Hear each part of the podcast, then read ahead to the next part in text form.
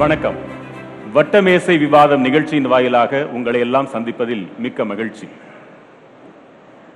மாங்கனி மாநகரமாம் சேலத்தின் மதிநிறை சான்றோரே. இரும்பு மாநகரில் அரும்பு புன்னகையோடு கரும்பு மனங்களாய். மக்கள் விரும்பும் புதிய தலைமுறையில் அரசியல் பருகும் வேட்கையோடு எழில் பெருகும் இந்த கேஎம்பி மண்டபத்திற்கு வருகை தந்து அமர்ந்திருக்கும் சேலத்து சான்றோர் பெருமக்கள் அருந்தமிழ் நேயர் பெருமக்கள் அனைவரையும் ஆறத் தழுவிக்கொள்வதில் புதிய தலைமுறை நெஞ்சார்ந்த மகிழ்ச்சிகளை தெரிவிக்கிறது. பேரன்பு கொண்ட பெருமக்கள் அனைவரும் இங்கு வந்திருக்கும் அனைவரையும் உளமாற புதிய தலைமுறை வரவேற்று மகிழ்கிறது. அனைவரும் வருக வருக. இம்மாதம் இருபத்தி ஏழாம் நாள் ஈரோடு கிழக்கு தொகுதிக்கு இடைத்தேர்தல் களம். உலைக்களம் தோற்றுவிடும் அளவிற்கு அனர்க்களமாய் தகித்துக் கொண்டிருக்கிறது ஈரோடு கிழக்கு தொகுதி. மஞ்சள் மாநகரமாம் ஈரோட்டில் கிழக்கு தொகுதி யாருக்கு வெளிச்ச கிழக்கை அடைகாத்து வைத்திருக்கிறது என்பதை அறிந்து கொள்ள இந்த மாநிலமே காத்திருக்கும் வேளையில் ஈரோடு கிழக்கு இடைத்தேர்தலும் எதிர்கால தமிழக அரசியலும் என்ற தலைப்பின் கீழ் ஆறு கட்சிகளைச் சேர்ந்த விருந்தினர்களோடு இந்த வட்டமேசை விவாதத்தில் நாம் இங்கே அமர்ந்திருக்கிறோம். இங்கே கையோடு கதிரும் மலரோடு இலையும் களமாட கண்ணல் உழவர் தனி நடைபோட காலங்கண்டு கனிய மாங்கனி தனித்தாட காத்திருக்க என தங்கள் தங்கள் கொள்கைக்கு ஏற்றபடி இங்கே ஆறு கட்சிகளிலிருந்து பங்கு பெறுகின்றனர். திராவிட முன்னேற்ற கழகத்திலிருந்து கொள்கை பரப்பு செயலாளர் முனைவர் திரு சபாபதி மோகன் அவர்கள் அனைத்திந்திய அண்ணா திராவிட முன்னேற்ற கழகத்திலிருந்து செய்தி தொடர்பு செயலாளர் முன்னாள் அமைச்சர் முனைவர் திரு வைகை செல்வன் அவர்கள் காங்கிரஸ் கட்சியிலிருந்து முன்னாள் மத்திய அமைச்சர் திரு கே வி தங்கபாலு அவர்கள் பாரதிய ஜனதா கட்சியின் தமிழக மாநில துணைத் தலைவர் திரு நாராயணன் திருப்பதி அவர்கள் பாட்டாளி மக்கள் கட்சியிலிருந்து முன்னாள் மக்களவை உறுப்பினர் மருத்துவர் திரு இரா செந்தில் அவர்கள் நாம் தமிழர் கட்சியின் மகளிர் பாசறை ஒருங்கிணைப்பாளர் திருமதி டி. காளியம்மாள் அவர்கள் என ஆறு பேர். அனைவருக்கும் கைத்தட்டல்களை அள்ளித் தந்த உங்கள் அனைவருக்கும் நெஞ்சார்ந்த நன்றி. ஒரு வண்ணத்து பூச்சியின் சிறகடிப்பிற்கே தொடர் விளைவுகள் உண்டென்று அறிவியலில் கணித அறிவியலும் இயற்பியலும் சொல்லும் என்றால் ஓர் இடைத்தேர்தல் எதிர்கால அரசியலை தன்னுள் என்னவெல்லாம் பொதிந்து வைத்திருக்கிறது அதற்கு இருக்காதா வாய்ப்பு என்று அரசியல் அறிவியல் கேட்காதா? தன்னுள் பொதிந்து வைத்திருக்கும் அந்த மறைபொருட்கள் என்னென்ன என்பதை இந்த வட்டமேசை விவாதம் வெளிச்சங்காட்டும் இந்த ஆறு பெருமக்கள் வாயிலாக. முதலாவதாக நான் பேச அழைப்பது திராவிட முன்னேற்ற கழகத்தின் சார்பாக பேச வந்திருக்கும் முனைவர் திரு சபாபதி மோகன் அவர்களே. இது ஒற்றை தொகுதி தேர்தலா அல்லது ஒட்டுமொத்த மாநில தேர்தலா என்று நாம் வியக்கும் அளவிற்கு திகைப்போடு இருக்கிறது அந்த களம். ஆனால் தகித்துக் கொண்டிருக்கிறது. ஒன்றும் புரியவில்லை. எதற்காக இவ்வளவு முனைப்பு ஏன் இவ்வளவு தீவிரம் காட்டுகின்றன ஒவ்வொரு கட்சியும் என்பதில் பெரு வியப்பாக இருக்கிறது. பதிலை அறிவதற்காக நாங்கள் காத்திருக்கிறோம். ஏன் இந்த தேர்தல் உங்களுக்கு முதன்மையானதாக தெரிகிறது?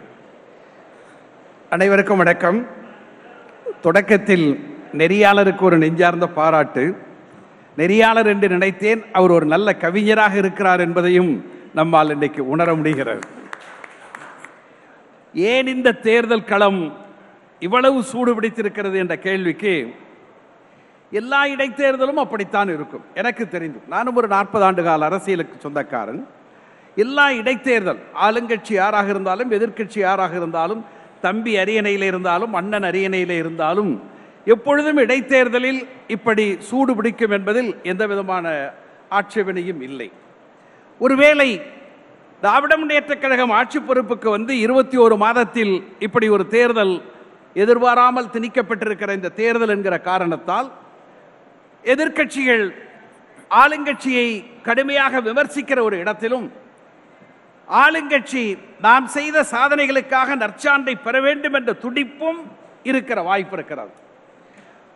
உங்கள் கேள்வியில் ஈரோடு இடைத்தேர்தல் திராவிட முன்னேற்ற கழகத்தின் கூட்டணியில் இருக்கிற காங்கிரஸ் பேரியக்கத்தை சார்ந்த என் பாட்டன் பெரியார் பிறந்த மண்ணில் பெரியாரின் குடும்பத்திலிருந்து ஒருவரை நிறுத்தி ஒரு லட்சம் வாக்குகள் வித்தியாசத்திலே வெற்றி பெற செய்து இதோ திராவிட மாடல் ஆட்சிக்கு இவிகேஎஸ் இளங்கோவனுக்கு அளிக்கிற வாக்கு வித்தியாசம் சான்று என்பதை நிரூபிக்கிற தேர்தல். எதிர்காலம் என்று நீங்கள் ஒரு கேள்வி கேட்டிருக்கிறீர்கள். எதிர்காலத்தை பற்றி எனக்கு அதிகம் கவலை இல்லை. காரணம் நிகழ்காலத்தில் எங்களுக்கு இடைக்காலம் என்று ஒன்று இல்லை தற்காலிகம் ஒன்று இல்லை நிரந்தரம் ஒன்று இல்லை. இந்த பிரச்சனை எல்லாம் அங்கே என் பாசத்திற்குரிய தம்பி வைகைக்குத்தான் நிரந்தரம் இடைக்காலம் தற்காலிகம் என்ற பிரச்சனைகள் எல்லாம் இருக்கிற காரணத்தால். எதிர்காலம் என்பது இது ஒரு கொள்கை கூட்டணி. காங்கிரஸ் பேரியக்கம் திராவிட முன்னேற்ற கழகம் கம்யூனிஸ்ட் கட்சிகள் விடுதலை சிறுத்தைகள் மறுமலர்ச்சி திமுக இஸ்லாமிய அமைப்புகள் என்று கொள்கையிலும் அரவணைப்பு இருக்கிறது கூட்டணியிலும் அரவணைப்பு இருக்கிறது ரெண்டாயிரத்தி பத்தொன்பதற்கு முன்பே களம் அமைத்து அன்றைக்கு ஆட்சியில் இருந்த அதிமுகவை எதிர்த்து களத்திலே போராடி ரெண்டாயிரத்தி பத்தொன்பது நாடாளுமன்ற தேர்தல் அதை தொடர்ந்து சட்டமன்ற தேர்தல் அதை தொடர்ந்து உள்ளாட்சி தேர்தல். த்ரீ இன் ஒன் என்பார்களே அப்படி மூன்று வெற்றியினை தொடர்ந்து ரெண்டாண்டு காலத்திலே பெற்றிருக்கிற ஒரு மாபெரும் கூட்டணி தான் தலைவர் தளபதி அண்ணன் ஸ்டாலின் தலைமையில் இருக்கிற கூட்டணி. இதற்கு என்ன காரணம்? கொள்கையில் உறுதியாக இருக்கிறோம். அடுத்து அரவணைப்பு அரசியல் நடத்துகிறோம். வெறுப்பரசியலை எதிர்த்து அரவணைப்பு அரசியல் நடத்துகிறோம். அடுத்த சுற்றில் அரவணைப்பு என்றால் என்ன? வெறுப்பு என்றால் என்ன என்பதையெல்லாம் விளக்கமாக சொல்கிறேன் ஆனால் அரவணைப்பு அரசியல் நடத்துகிற இந்த இயக்கம் வடக்கத்திற்குரிய காங்கிரஸ் பேர் இயக்கத்தின் இளம் தலைவர் கிட்டத்தட்ட இரண்டாயிரம் கிலோமீட்டருக்கு மேல் நடந்து சென்று அந்த அரவணைப்பு அரசியலை நாட்டுக்கு எடுத்து தந்திருக்கிறார். இதைத்தான் தமிழ்நாட்டினுடைய முதலமைச்சர் அவர்கள் ரொம்ப சுருக்கமா என்ன திராவிட மாடல் திராவிட மாடல் என்று கேட்கிற என் தம்பிமார்களுக்கு சொல்லுவேன். திராவிட மாடல் என்பது எதையும் இடிக்காது உருவாக்கும். யாரையும் புண்படுத்தாது பண்படுத்தும். இதுதான் திராவிட மாடல். வெறுப்பரசியல் இல்லை அரவணைப்பு அரசியல் தான். எங்களுக்கு ஒரு ஒரு லட்சம் வாக்கு வித்தியாசம். மார்ச் மாதம் ரெண்டாம் தேதி இதே எட்டு மணி அளவில் உங்களோடு அந்த நிகழ்ச்சியிலே பங்கேற்கிற பொழுது நீங்க இதை ஒத்துக்கொள்வீர்கள். என்ன காரணம்? இருபத்தி ஒரு மாதத்தில் என் கையிலே வைத்திருக்கக்கூடிய இருபத்தி ஒரு மாதத்தில் மிக முக்கியமான இருநூத்தி பத்து சாதனைகளை மட்டும் எடுத்து வந்திருக்கிறேன். அவ்வளவும் படிக்க முடியாது. அதோ கிராமத்திலே இருக்கிற பிள்ளைகள் பச்சிலங் குழந்தைகள் இப்போ நம்ம வீட்டு பிள்ளைகள் பேர பிள்ளைகள் உங்களுக்கு பிள்ளைகள் எங்களுக்கு பேர பிள்ளைகளாக ஸ்கூலுக்கு போகுதுன்னா ஒரு லஞ்ச் பாக்ஸில் கொஞ்சம் பிஸ்கட்டு அப்புறம் மூணு மணிக்கு கொஞ்சம் ஃப்ரூட்ஸு அப்புறம் மத்தியானம் வெஜிடபிள் புலவு இதெல்லாம் வச்சு அனுப்புவோம். ஆனால் காலை உணவு இல்லாமல் பிரேயரிலே மயக்கமடித்து விழுந்துக்கூடிய அந்த கிராமத்திலே இருக்கிற பிள்ளைகளுக்கு காலை சிற்றுண்டியை தொடங்கி லட்சோப லட்சம் பச்சிலம் குழந்தைகள் ஸ்டாலினை தாத்தா ஸ்டாலின் என்று அழைக்கிற காலம் இந்த காலம். ரெண்டு லட்சத்தி இருபதனாயிரம் பெண் குழந்தைகளுக்கு மாதம் ஆயிரம் ரூபாய். அப்பாவும் அம்மாவும் கூலி வேலைக்கு செய்கிறார்கள். அவர்களால் படிக்க வைக்க முடியவில்லை. அந்த பெண்கள் என்ன சொல்லுகிறது தெரியுமா? நேற்றை கும்பகோணம் காலேஜில் பேசினேன் நான்.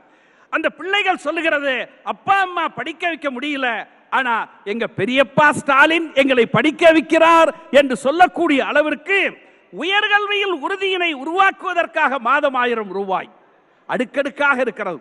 படிக்கிறான். பட்டம் பெறுகிறான். அவனுக்கு ஒரு தகுதி கிடைக்கிறது. ஆனால் வேலை வாய்ப்புக்கு ஒரு தகுதி தேவை. இந்த இரண்டுக்கும் இடையே இடைவெளி இருக்கிறதே. அந்த இடைவெளியை குறைப்பதுதான் நான் முதல்வன் திட்டம். வணக்கத்திற்குரிய தலைவர் தளபதி அவர்களுடைய நெஞ்சுக்கு நெருக்கமான திட்டம். விவசாயிகளுக்கு ரெண்டு லட்சம் மின் இணைப்புகள் அதுபோல நாற்பது லட்சம் பேர் தினமும் அறுபது ரூபாய் மிச்சம் பிடிக்கிறார்கள். இதுதான் கிராம பொருளாதாரம். நான் கெமிஸ்ட்ரி படித்தவன் எனக்கு எக்கனாமிக்ஸ் தெரியாது. ஆனால் கிராம பொருளாதாரம் என்பது ஏழைகளின் கைகளிலே கொண்டு போய் பணத்தை கொடுக்கணும். நாற்பது லட்சம் பேர் ஐம்பது ரூபாய் இருபது கோடி மாசம் இருநூத்தி நாற்பது கோடி ஒரு ஆண்டொன்றுக்கு கிட்டத்தட்ட மூவாயிரம் கோடி ஏழைகளின் கைகளில் பணம் இருக்கிறது என்று சொன்னால் அதுதான் கிராம பொருளாதாரம். பொருளாதார வளர்ச்சி வந்திருக்கிறது. ஆட்சிக்கு வந்த அடுத்த ஒரு மாதத்திலேயே வடக்கத்திற்குரிய முதல்வர் அண்ணன் ஸ்டாலின் அவர்கள் ஒரு குழு அமைத்தார். அமைக்கப்பட்ட குழுவில் முன்னாள் ஆர்பிஐனுடைய கவர்னர் ரகுராம் ராஜன் முன்னாள் சிஇஓ அரவிந்த் சுப்பிரமணியன் அதுபோல நோபல் பரிசு பெற்ற எஸ்டர் டஃபோலா வளர்ச்சி பொருளாதார இயக்குனர் ஜீன் ட்ரீஸ் முன்னாள் மத்திய அரசாங்கத்திலே செயலாளராக இருந்த நாராயணன் உள்ளிட்ட குழு என்னாச்சு? இன்னைக்கு அந்த குழுவின் காரணமாக முன்னூறு ஒப்பந்தங்கள் கிட்டத்தட்ட மூணு லட்சம் கோடி தமிழ்நாட்டுக்கு ஈர்க்கப்பட்டிருக்கிறது. குறிப்பாக பிஜேபி ஆண்டு கொண்டிருக்கக்கூடிய கர்நாடக மாநிலத்திலிருந்து மூட்டையை கட்டிக்கொண்டு தமிழ்நாட்டுக்கு வந்திருக்கிறார்கள். என்ன காரணம் என்பதை பின்பு விளக்குவேன் ஒரே ஒரு செ- ஒரு பத்து வினாடிகளில் முடித்து விடுகிறேன். ஆயிரம் ரூபாய் உயர்கல்விக்கு உறுதி என்று சொல்லுகிற பொழுது சுல்தானா பர்வீன் என்று சொல்லக்கூடிய ஒரு சகோதரிக்கு ஒரு டெபிட் கார்டு கொடுத்து முதலமைச்சர் கொடுத்தாங்க. நான் கொஞ்சம் வேண்டி பார்க்கிறேன். தமிழ்நாட்டில் இப்படிப்பட்ட சுல்தானா பர்வீன்கள் நிறைய படிக்கிறாங்க. ரெண்டு லட்சத்தி இருபதனாயிரம் பேரில் ஒரு பத்தாயிரம் பேர் இஸ்லாமிய பெண்கள். ஆனால் எனக்கு இருக்கிற வேதனை என்ன தெரியுமா?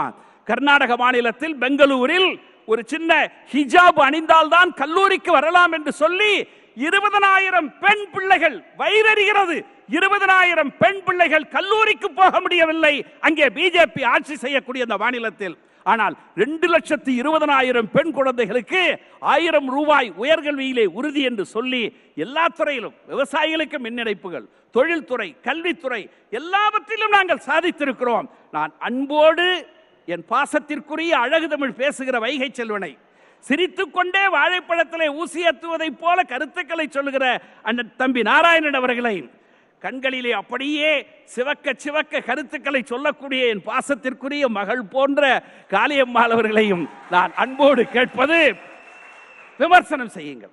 விமர்சனம் செய்யுங்கள். கன்ஸ்ட்ரக்டிவ் கிரிட்டிசிசம் எங்களுக்கு உருப்படியான ஆலோசனைகளை சொல்லுங்கள். அதை ஏற்றுக்கொண்டு நாங்கள் பயணிக்க தயாராக இருக்கிறோம் என்று என் முதல் சுற்றில் என்னுடைய கருத்துக்களை சொல்லுகிறேன். அடுத்து திரு. வைகை செல்வன் அவர்களே ஒருபுறம் எடப்பாடி பழனிசாமியின் அலை அதிமுகவின் அலை வீசுகிறது என்று ஒருபுறம் பரப்புரையில் சொல்கிறீர்கள். இன்னொரு புறம் தேர்தலில் இவ்வளவு தவறுகள் நடக்கின்றன என்று தேர்தலை நிறுத்துங்கள் என்றும் சொல்ல வேண்டிய நே- நேர- நிர்பந்தத்தில் நீங்கள் இருப்பதாக காட்டிக் கொள்கிறீர்கள். இவற்றில் எது உண்மை? உங்களுக்கு ஏன் இந்த தேர்தல் முக்கியமாகப்படுகிறது? நண்பர்களே வணக்கம். காலத்தின் கட்டாயத்தை அறிந்து இந்த புதிய தலைமுறை ஒரு அற்புதமான தலைப்பில் இந்த விவாதத்தை ஏற்படுத்தியிருக்கிறார் தமிழக அரசியலில் இந்த தேர்தல் களம் மிகப்பெரிய ஒரு மாற்றத்தை ஏற்படுத்துவதற்கு காத்து கொண்டிருக்கிறது. தேர்தலில் தோசை சுட்டுத் தருகிறார்கள் புரோட்டா செய்கிறார்கள் அமைச்சர் பெருமக்கள் டீ போட்டு தருகிறார்கள். பல வாக்காளர் பெருமக்கள் இன்னும் வீடு கூட பெருக்காமல் வைத்துக் கொண்டிருக்கிறார்கள். எப்படியாவது பெருக்கி தருவார்களா என்று கேட்கிறார். என்னுடைய சிந்தை கவர்ந்த பேராசிரியர் உள்ளம் கவர்ந்த கல்வர் அற்புதமாக தன்னுடைய கருத்துக்களை எடுத்து வைத்தார். சிறந்த ஆளுமைகள் காங்கிரஸிலிருந்து பாமகவிலிருந்து நாம் தமிழரிலிருந்து பாஜகவிலிருந்து அத்தனை பேரும் இங்கு அறிவார்ந்த கருத்துக்களை எடுத்து வைக்க இருக்கிறார்கள். இருந்த போதிலும் இந்த இருபத்தி ஓரு மாத திமுக ஆட்சி மக்கள் மனதில் சொல்லனா துயரத்தை தந்திருக்கிறது. ஏற்கனவே வாக்களித்து விட்டு வாக்காள பெருமக்கள் படுகிற வேதனை ஒன்றல்ல இரண்டல்ல. சந்தை முடிந்த பிறகு சரக்கு வாங்க வந்த வியாபாரியின் மனநிலையைப் போல. பந்தி முடிந்த பிறகு பசித்து வந்த நண்பனைப் போல. நோயாளி மடிந்த பிறகு மருந்து வாங்கி வந்த உறவினரைப் போல. வாக்குப்பதிவு முடிந்து விட்ட பிறகு வாக்களிக்க வந்த ஒரு வாக்காளனைப் போல. தேரோட்டம் முடிந்த பிறகு திருவிழாவை காண வந்த பக்தனைப் போல. எதுவும் தெரியாமல் அப்படியே திகைத்து போய் நிற்கிறார்கள். இருபத்தோரு மாதத்தில் எங்கள் பேராசிரியர் சொன்னார் திராவிட மாடல் திராவிட மாடல் என்று சொல்கிறார்கள். வரவேற்கிறோம் பாராட்டுகிறோம். ஆனால் இப்போது என்ன நிலைமை? இருநூத்தி இருபது பூத்துகளில் ஈரோடு கிழக்கில் நூற்றி தொண்ணூறு பூத்துகளுக்கு பூத்து வயசாக ஒரு ஒரு சாமியான பந்தலை போட்டு பட்டிகளில் ஆடு மாடுகளை அடைத்து வைப்பதைப் போல மக்களை அடைத்து வைத்து காலை முதல் இரவு வரை ஒரே இடத்தில் தங்க வைத்து துணிவு வாரிசு படங்களை போட்டு கொடுத்து கரகாட்டமும் நடத்தி அவர்களுக்கு உணவு வழங்கி கையிலே பணமும் வழங்கி வருகிற இந்த மாடலை நீங்கள் திராவிட மாடல் என்கிறீர்களா? நான் சொல்லுகிறேன் இனிமேல் அப்படி சொல்லாதீர்கள். வெக்கமாக இருக்கிறது. ஒரு ஜனநாயகத்தில் பெருந்தகை பேரறிஞர் அண்ணா அவர்கள் சின்ன காஞ்சிபுரம் நடராஜன் அண்ணாதுரை அவர்கள் திராவிட இயக்கத்தை மார்பிலும் தோளிலும் தூக்கி சுமந்த போது என்ன சொல்லி கேட்டார்? சாமானியவன் ஏழை எளியவன் நடுத்தர குடும்பத்தைச் சேர்ந்தவன் நாடாளுமன்றத்தில் பாராளுமன்றத்தில் எமனை நதிக்கரையில் பாராளுமன்றத்தில் உள்ளே நுழைந்து பாரத பிரதமரையும் உலுக்கி கேள்வி கேட்கிறவன் எங்கோ இருக்கிற ஆட்டையாம்பட்டியில் இருக்கக்கூடிய குக்கிராமத்தில் இருக்கிற ஒருவன் தேர்ந்தெடுக்கப்பட்டான் என்கிற ஒரு நிலையை உருவாக்கினார். ஆனால் இவ்வளவு கோடிகளா? காங்கிரஸ் கட்சி பாவம் ஒதுங்கி கொண்டிருந்த காலகட்டத்தில் இருநூறு ரூபாய்க்கு ஒரு பம்பர் பரிசு லாட்ரி சீட் அடித்ததைப் போல இருநூறு கோடி ரூபாய் லாட்ரி சீட்டை அவர்களுக்கு கொடுத்திருக்கிறார்கள். என்ன நிலைமை? அவங்க நிலைமை காங்கிரஸ் வந்து மீண்டும் நான் விருதுநகர் மண்ணிலிருந்து வருகிறேன். எங்கள் அண்ணன் அண்ணனுக்கு என்னுடைய வணக்கம். அண்ணன் காமராஜ் ஐயாவே வந்தால் கூட இனிமேல் காமராஜ் இது காங்கிரஸ் ஆட்சியை தர முடியாது. நீங்கள் நாலாயிரம் கிலோமீட்டர் நடந்தாலும் ஒரு மாற்றத்தை ஏற்படுத்தி விட முடியாது. இதுதான் உண்மை. ஆகவே ஒரு காங்கிரஸில் நான் கேட்கிறேன். நான் வந்து நான் ஒரே ஒரு கருத்தை சொல்லிக்கிறேன். காங்கிரஸில் வந்து ஒரு இளம் இளைஞர் அவர்களை கொண்டு வந்து கடத்தில் நிறுத்திருக்கலாம் அல்லவா? ஏன் நீங்கள் திராவிட மாடல் குடும்ப அரசியல் மாடல் சாமியா மாடலை போல நீங்கள் அடுத்து ஒரு குடும்ப அரசியலுக்கு அதாவது வந்து அப்பா போனாருன்னா பையன் வருவான். ஆனால் புதுசாக பையன் போனாருன்னா அப்பா வர்றார். இதுக்கு நீங்கள் நாலாயிரம் கிலோமீட்டர் நடக்கணும்னு அவசியம் இல்லையே? அதைத்தான் சொல்கிறோம் தோசை ஆறிவிடக் கூடாது என்பதற்காக உடனே கேட்டுவிட நினைத்தேன். எந்த கட்சி தோசை சுடவில்லை என்று எனக்கு விளங்கவில்லை. ஏற்றுக்கொள்கிறீர்களா? கடந்த தேர்தல்களில் நமக்கு எல்லா கட்சிகளும் ஒன்றுதான். எல்லா கட்சிகளும் தேர்தல் என்று வந்துவிட்டால் அவர்கள் அப்பொழுதுதான் நம்மளுக்கு தெரிகிறது இவர்களுக்கு டீ போட தெரியும் தோசை சுட தெரியும். வீட்டில் செய்கிறார்களா என்றால் அது தெரியாது. என்றால் அது ஒன்று. இரண்டாவது இருநூறு கோடி என்று ஏதோ சொன்னீர்கள் எனக்கு அது. இட்லி தோசை பரோட்டா இதெல்லாம் வந்து பெண்கள் தான் சுடணுமா? ஆண்கள் சுடக்கூடாதா? பரோட்டா சுடுறது இட்லி சுடுறது தப்பா? அது ஒரு தவறான தொழிலா? வைகையிடம் வைகையிடம் நான் நிறைய எதிர்பார்க்கிறேன். நிறைய எதிர்பார்க்கிறேன். புரோட்டா சுடுவது தவறா? அது ஒரு தப்பான செய்கையா அல்ல இட்லியும் பரோட்டாவும் தோசையும் பெண்கள் தான் செய்ய வேண்டுமா? இதற்குத்தான் ஏன் உங்களை அமைச்சரா இருக்கிறவர்கள் அமைச்சராக்கினார்களா? செய்யக்கூடாதா இதற்குத்தான் அமைச்சராக்கினார்களா? ஜெயின்ஜார்ஜ் கோட்டையில் இருக்க வேண்டிய அமைச்சர்கள் இங்கு நடு வீட்டுல வந்து நடு ரோட்ல வந்து தோசை சுட்டுட்டு இருக்கீங்களே? ஏங்க நீங்க இடைத்தேர்தல் நடக்கிறப்ப இருங்க இருங்க இருங்க. உங்க அமைச்சர்கள் நீங்க நெஞ்சில கை வச்சு சொல்லணும். உங்க அமைச்சர்கள் இடைத்தேர்தல் நடக்கிற பொழுது எல்லோரும் ஒட்டுமொத்தமாக ஜார்ஜ் கோட்டைக்குள்ளேயே தான் உட்கார்ந்து கொண்டிருந்தீர்களா? தயவு செய்து உண்மையை சொல்ல வேண்டும். நீங்க. திராவிட மாடல்னு சொல்றீங்க. ஒரு புதிய கலாச்சாரத்தை பண்பாட்டை விதைப்பதாக சொல்லுகிறீர்கள். தாத்தா ஸ்டாலின் என்று நீங்கள் சொல்லுகிறீர்கள். அவர் ஏற்றுக்கொள்வாரா என்று எங்களுக்கு தெரியாது. அதே தாத்தா ஸ்டாலின் எல்லாம் என்ன சொல்லியிருக்கணும்? இப்ப எல்லாரும் அமைச்சர் பெருமக்கள் நான் அஞ்சாறு பேர் அங்க போய் நீங்க எலெக்ஷன் படியை பாருங்க தேர்தல் படியை பாருங்கள் அதை விட்டு விட்டு ஒட்டுமொத்தமாக தேர்தல் பணியை ஆற்றி கொண்டிருக்கிறார்களே.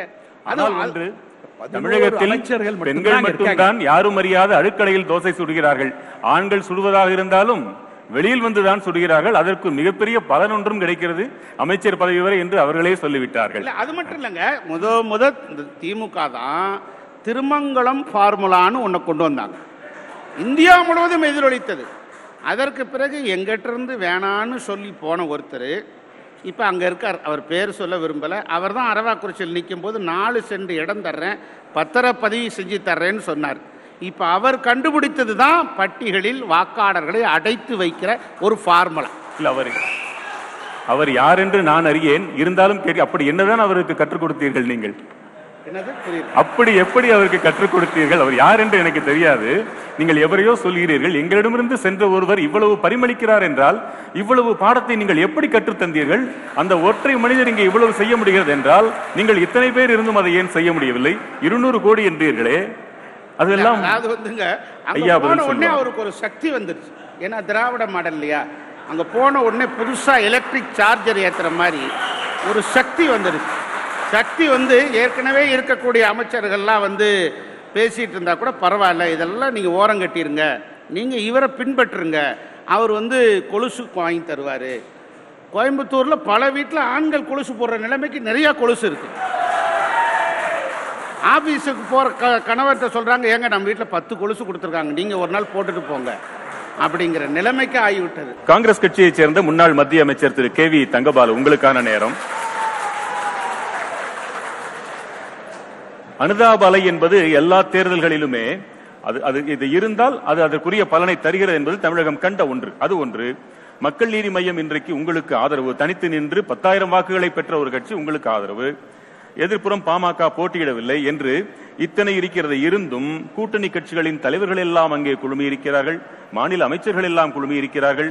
மத்திய முன்னாள் அமைச்சர்கள் கூட வலுவோடு முழு வலுவோடு அங்கே களமாடுகிறீர்கள் என்றால் இதில் உங்களுக்கு வாழ்வா சாவா என்ற மாதிரியான ஒரு தேர்தலோ என்று தோன்றுகிறது. ஏன் அப்படி நினைக்கிறீங்க? வணக்கம். இந்த விவாத மேடையிலே கலந்து கொள்ளுகிற என்னுடைய அருமைக்குரிய சகோதரர்கள் சகோதரி அனைவருக்கும் வணக்கம். இந்த நிகழ்ச்சியை பார்த்து கொண்டிருக்கிற தமிழ் ஊர் மக்களுக்கு என்னுடைய சிறப்பு வணக்கங்கள். இந்த விவாதத்தின் முதல் பகுதி ஈரோடு தேர்தல் அதை தொடர்ந்து ரெண்டாயிரத்தி இருபத்தி நாலு என்னவாகும் என்று ஒரு கேள்வி வைத்திருக்கிறீர்கள். எனக்கு முன்னாலே இந்த தேர்தலை பற்றி அருமை சகோதரர் சபாபதி மோகன் அவர்கள் எங்கள் கூட்டணியின் நிலைப்பாட்டை பற்றி திராவிட முன்னேற்றக் கழக தலைவர் மாண்புமிகு முதல்வருடைய தலைமையிலே அமைந்திருக்கிற எங்களுடைய வெற்றி கூட்டணியுடைய தாரக மந்திரத்தை உங்களிடத்திலே சொன்னார்கள் மக்களுக்கு சொன்னார்கள். நாங்கள் ஏன் வெற்றி பெற வேண்டும் என்பதற்கான காரணங்களை அடுக்கி வைத்தார்கள். அதற்காக அவருக்கும் நன்றி. அடுத்து வந்த நண்பர் என்னுடைய அருமைக்குரிய சகோதரர் வைகை அவர்கள் சேலத்துக்கு வந்திருக்கிறார். அவர் பேசும்போது இரண்டு மூன்று கருத்துக்களை முன்வைத்திருக்கிறார். முதல் கட்டமாக அதை பின்னாலே வருகிறேன். முதல்ல இந்த தேர்தலை பற்றி நெறியாளர் கேட்ட கேள்விக்கு இந்த முதல் பதில். இடைத்தேர்தல் என்பது மிக மிக முக்கியமாக ஒரு ஆளுங்கட்சியை அல்லது அந்த கட்சியுடைய தாக்கத்தை எடை போடும் தேர்தல் அல்ல. இந்த தேர்தலில் வெற்றி பெறுவதா வெற்றி பெறவில்லையா என்பதெல்லாம் இரண்டாவது விஷயம். ஆனால் எங்களுடைய கூட்டணி தலைவர் மாண்புமிகு ஸ்டாலின் அவர்கள் கடந்த இருபது மாதங்களாக தமிழ்நாட்டு மக்களுடைய நம்பிக்கையை பெற்று தமிழ்நாட்டு மக்கள் பத்தாண்டுகள் அதிமுக ஆட்சியில் நடந்த நிகழ்வுகளை எல்லாம் பார்த்த மக்கள் அவர்களுக்கு மாற்றாக தமிழ்நாட்டில் தலைவர் ஸ்டாலின் தலைமையில் காங்கிரஸ் மற்றும் தோழமை கட்சியுடைய கூட்டணியோடு மிகச்சிறந்த வெற்றியை தமிழ்நாட்டு மக்கள் வழங்கியிருக்கிறார்கள். அதன் மூலம் ஒரு நல்லாட்சி தமிழ்நாட்டிலே நடந்து கொண்டிருக்கிறது. அந்த ஆட்சியின் சாதனைகள் என்று சொன்னால் ஐநூத்தி ஐம்பது கேள்விகளுக்கு வாக்குறுதிகளுக்கு பதிலாக இன்றைக்கு தமிழ்நாடு அரசு நம்முடைய முதல்வர் தலைமையேற்ற பிறகு இருபது மாதங்களில் எண்பத்தைந்து விழுக்காடு வாக்குறுதிகளை நிறைவேற்றி வருவதாக மக்கள் முன்னால் நிற்கிறார். இது முதல். அதற்காக தமிழக மக்கள் ஈரோடு மக்கள் எங்களுக்கு வாக்களிப்பார் நம்பிக்கை எங்களுக்கு இருக்கிறது. இரண்டு மிக முக்கியமாக தமிழ்நாட்டு அரசியலில் திராவிட முன்னேற்ற கழக அரசு திராவிட மாடல் அரசை நிர்வகித்து வரும் நேரத்தில் தமிழ்நாட்டில் ஒரு கல்வி புரட்சியை ஏற்படுத்தி வருகிற ஒரு முதல் முக்கியமான தலைவராக ஆட்சியாக இது விளங்குகிறது. அதற்கு காரணம் முப்பத்தி ரெண்டாயிரம் கோடி அடிப்படை கல்விக்காக கட்டமைப்பை உருவாக்குவதற்காக வழங்கியிருக்கிறது இந்த நிதியில அறிக்கையில். உயர்கல்விக்கு ஏழாயிரம் கோடி வழங்கியிருக்கிறது. இது இந்தியாவிலே ஒட்டுமொத்தமாக பார்த்தால் தமிழ்நாடு அரசு தமிழ்நாட்டு மக்களை தமிழ்நாட்டுடைய எதிர்காலத்தை கட்டமைக்கிற மிகப்பெரிய பணியை நம்முடைய முதல்வர் மாண்புமிகு ஸ்டாலின் அவர்கள் மிக திறம்பட கட்டமைத்து இன்றைக்கு செயல்படுத்தி வருகிறார்கள். இது இரண்டு. மூன்றாவது தமிழ்நாடு வளரும் மாநிலங்களில் ஒன்றாக இன்றைக்கு திகழ்ந்து வருகிறது. ஆட்சி பொறுப்பேற்ற பிறகு எல்லா துறைகளிலும் சிறந்து விளங்கும் மாநிலம் என்று இந்தியாவிலே போற்றப்படுகிறது. இந்தியா டுடே பத்திரிகை உலகமறிந்த பத்திரிகை இந்தியா மக்கள் அனைவரும் தெரிந்த பத்திரிகை. அது நாங்கள் சொல்லியோ நண்பர் சபாதி சொல்லியோ செந்தில் சொல்லியோ நாராயணன் சொல்லியோ அல்லது வைகை சொல்லியோ எழுத மாட்டார்கள். கடந்த காலங்களில் எங்களுக்கு எதிராகவும் பேசியிருக்கிறார்கள்.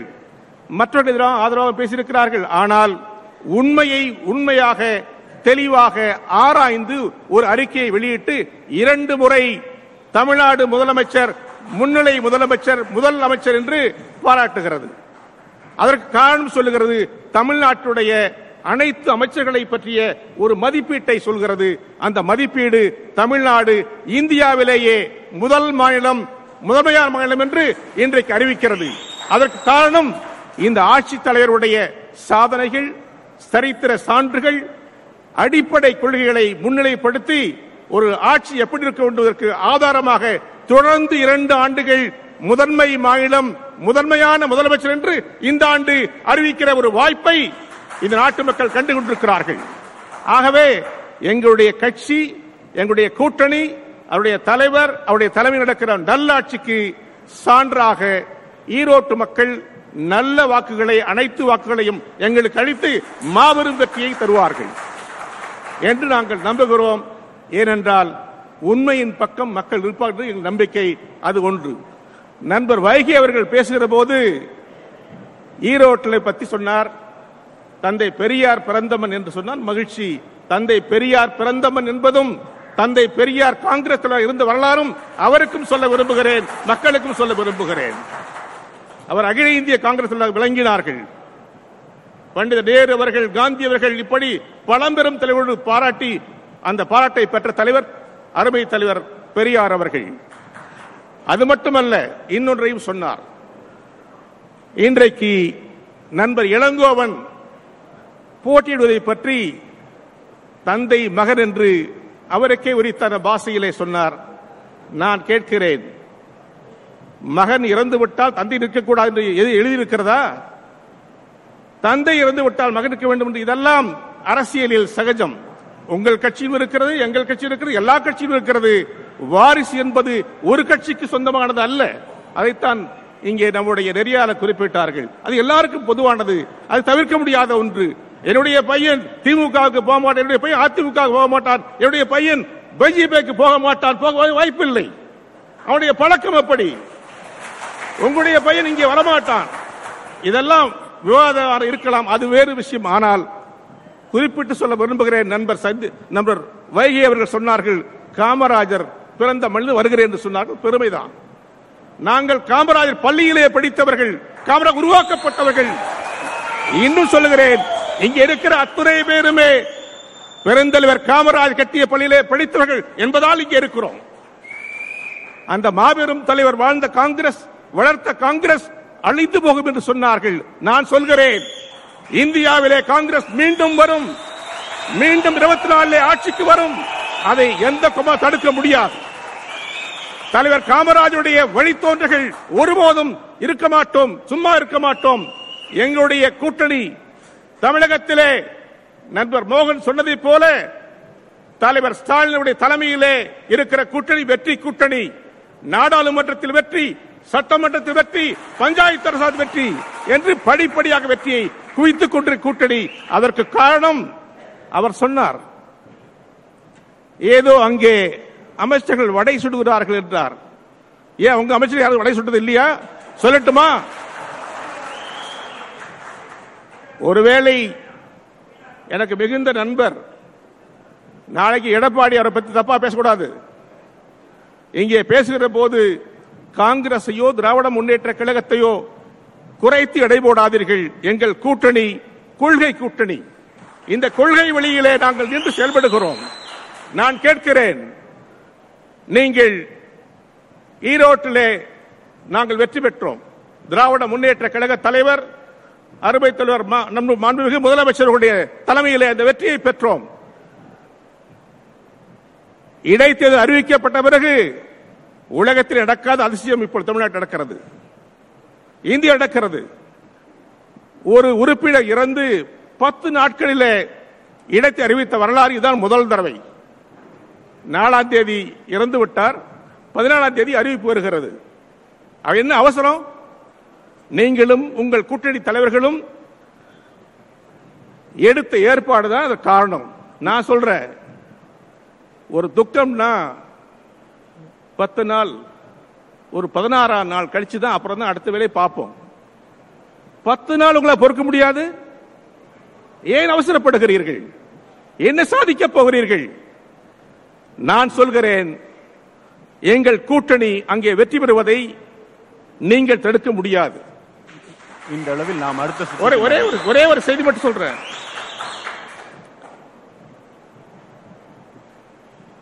தமிழ்நாட்டில் இன்றைக்கு நடக்கிற நல்லாட்சிக்கு அத்தாட்சியாக நாங்கள் அங்கே வெற்றி பெறுவோம். நாங்கள் யாரையும் அடைத்து வைக்கவில்லை. நீங்கள் மனு கொடுத்து போலீஸை வரவைத்தீர்கள் எலெக்ஷன் கமிஷனுக்கு நீங்கள் மனு கொடுத்தீர்கள். அவர்கள் நேராக வந்து பார்த்துவிட்டு இது ஊழியர் கூட்டம் செயல்வீரர் கூட்டம் இங்கே ஒன்று நடக்கவில்லை என்று சொல்லிவிட்டு போய்விட்டார்கள். அதைவிட கொடுமை அங்கே இருக்கிற மக்கள் சொல்கிறார்கள். நாங்கள் திமுகவுக்கு காங்கிரஸ் கட்சிக்கு ஆதரவாளர்கள் வந்திருக்கிறோம். இந்த கூட்டத்தை தடுக்க நீங்கள் யார் என்று மக்கள் கேட்கிறார்கள். தொடர்ந்து பேசலாம். தொடர்ந்து பேசலாம். வடை சுடுதல் என்பதற்கு இரண்டு பொருள் உண்டு. ஒன்று உண்மையான வடையை சுடுவது இன்னொன்று கொடுத்த வாக்குறுதியை மறந்து விடுவது இந்த இரண்டிற்கும் எதிர்க்கட்சியினர் அந்த வடை சுடுதலை சொல்கிறார்கள். ஆளுங்கட்சியினர் இந்த வடை சுடுதலை சொல்கிறார்கள். உரிய விளக்கத்தை அடுத்தவர்கள் சொல்வார்கள். இன்னொன்று காமராஜரின் பெயர் அடிக்கடி உச்சரிக்கும். நாங்கள் எல்லாம் காமராஜரின் பெயரை கேட்டு மட்டுமே வளர்ந்தவர்கள் படித்து மட்டுமே வளர்ந்தவர்கள். இவர்கள் எல்லாம் பார்த்து வளர்ந்தவர்கள். குடியாத்தம் தேர்தல் என்று நினைவு எதிர்க்கட்சி வேட்பாளரும் தரமான வேட்பாளர் தான். என்னை போன்ற என்னை விட உத்தமர் தான் அவர். கோதண்டராமர் என்று கருதுகிறேன். உத்தமர் தான் நீங்கள் அவருக்கும் வாக்களிக்கலாம். என்னை தவிர வேறு எந்த அமைச்சர்களும் இந்த தொகுதிக்குள் வரக்கூடாது. இது நான் இங்கு வருகிறேன். மனுக்களை கூட பெற்றுக்கொள்ள மாட்டேன். நான் இங்கே வந்திருப்பது அமைச்சராக முதலமைச்சராக அல்ல. நான் வேட்பாளராக வந்திருக்கிறேன். எதிர்க்கட்சி வேட்பாளரிடம் நீங்கள் இதை கொடுப்பீர்களா மனுவை? என்று கேட்டார் அந்த காமராஜர். ஆனால் இன்றைக்கு அவனுக்கு ஓட்டு போட்டுறாதீங்க போட்டா தொலைஞ்சீங்க என்று இரண்டு கட்சிகளுமே சொல்லாத நிலை. ஏன் இந்த நிலை?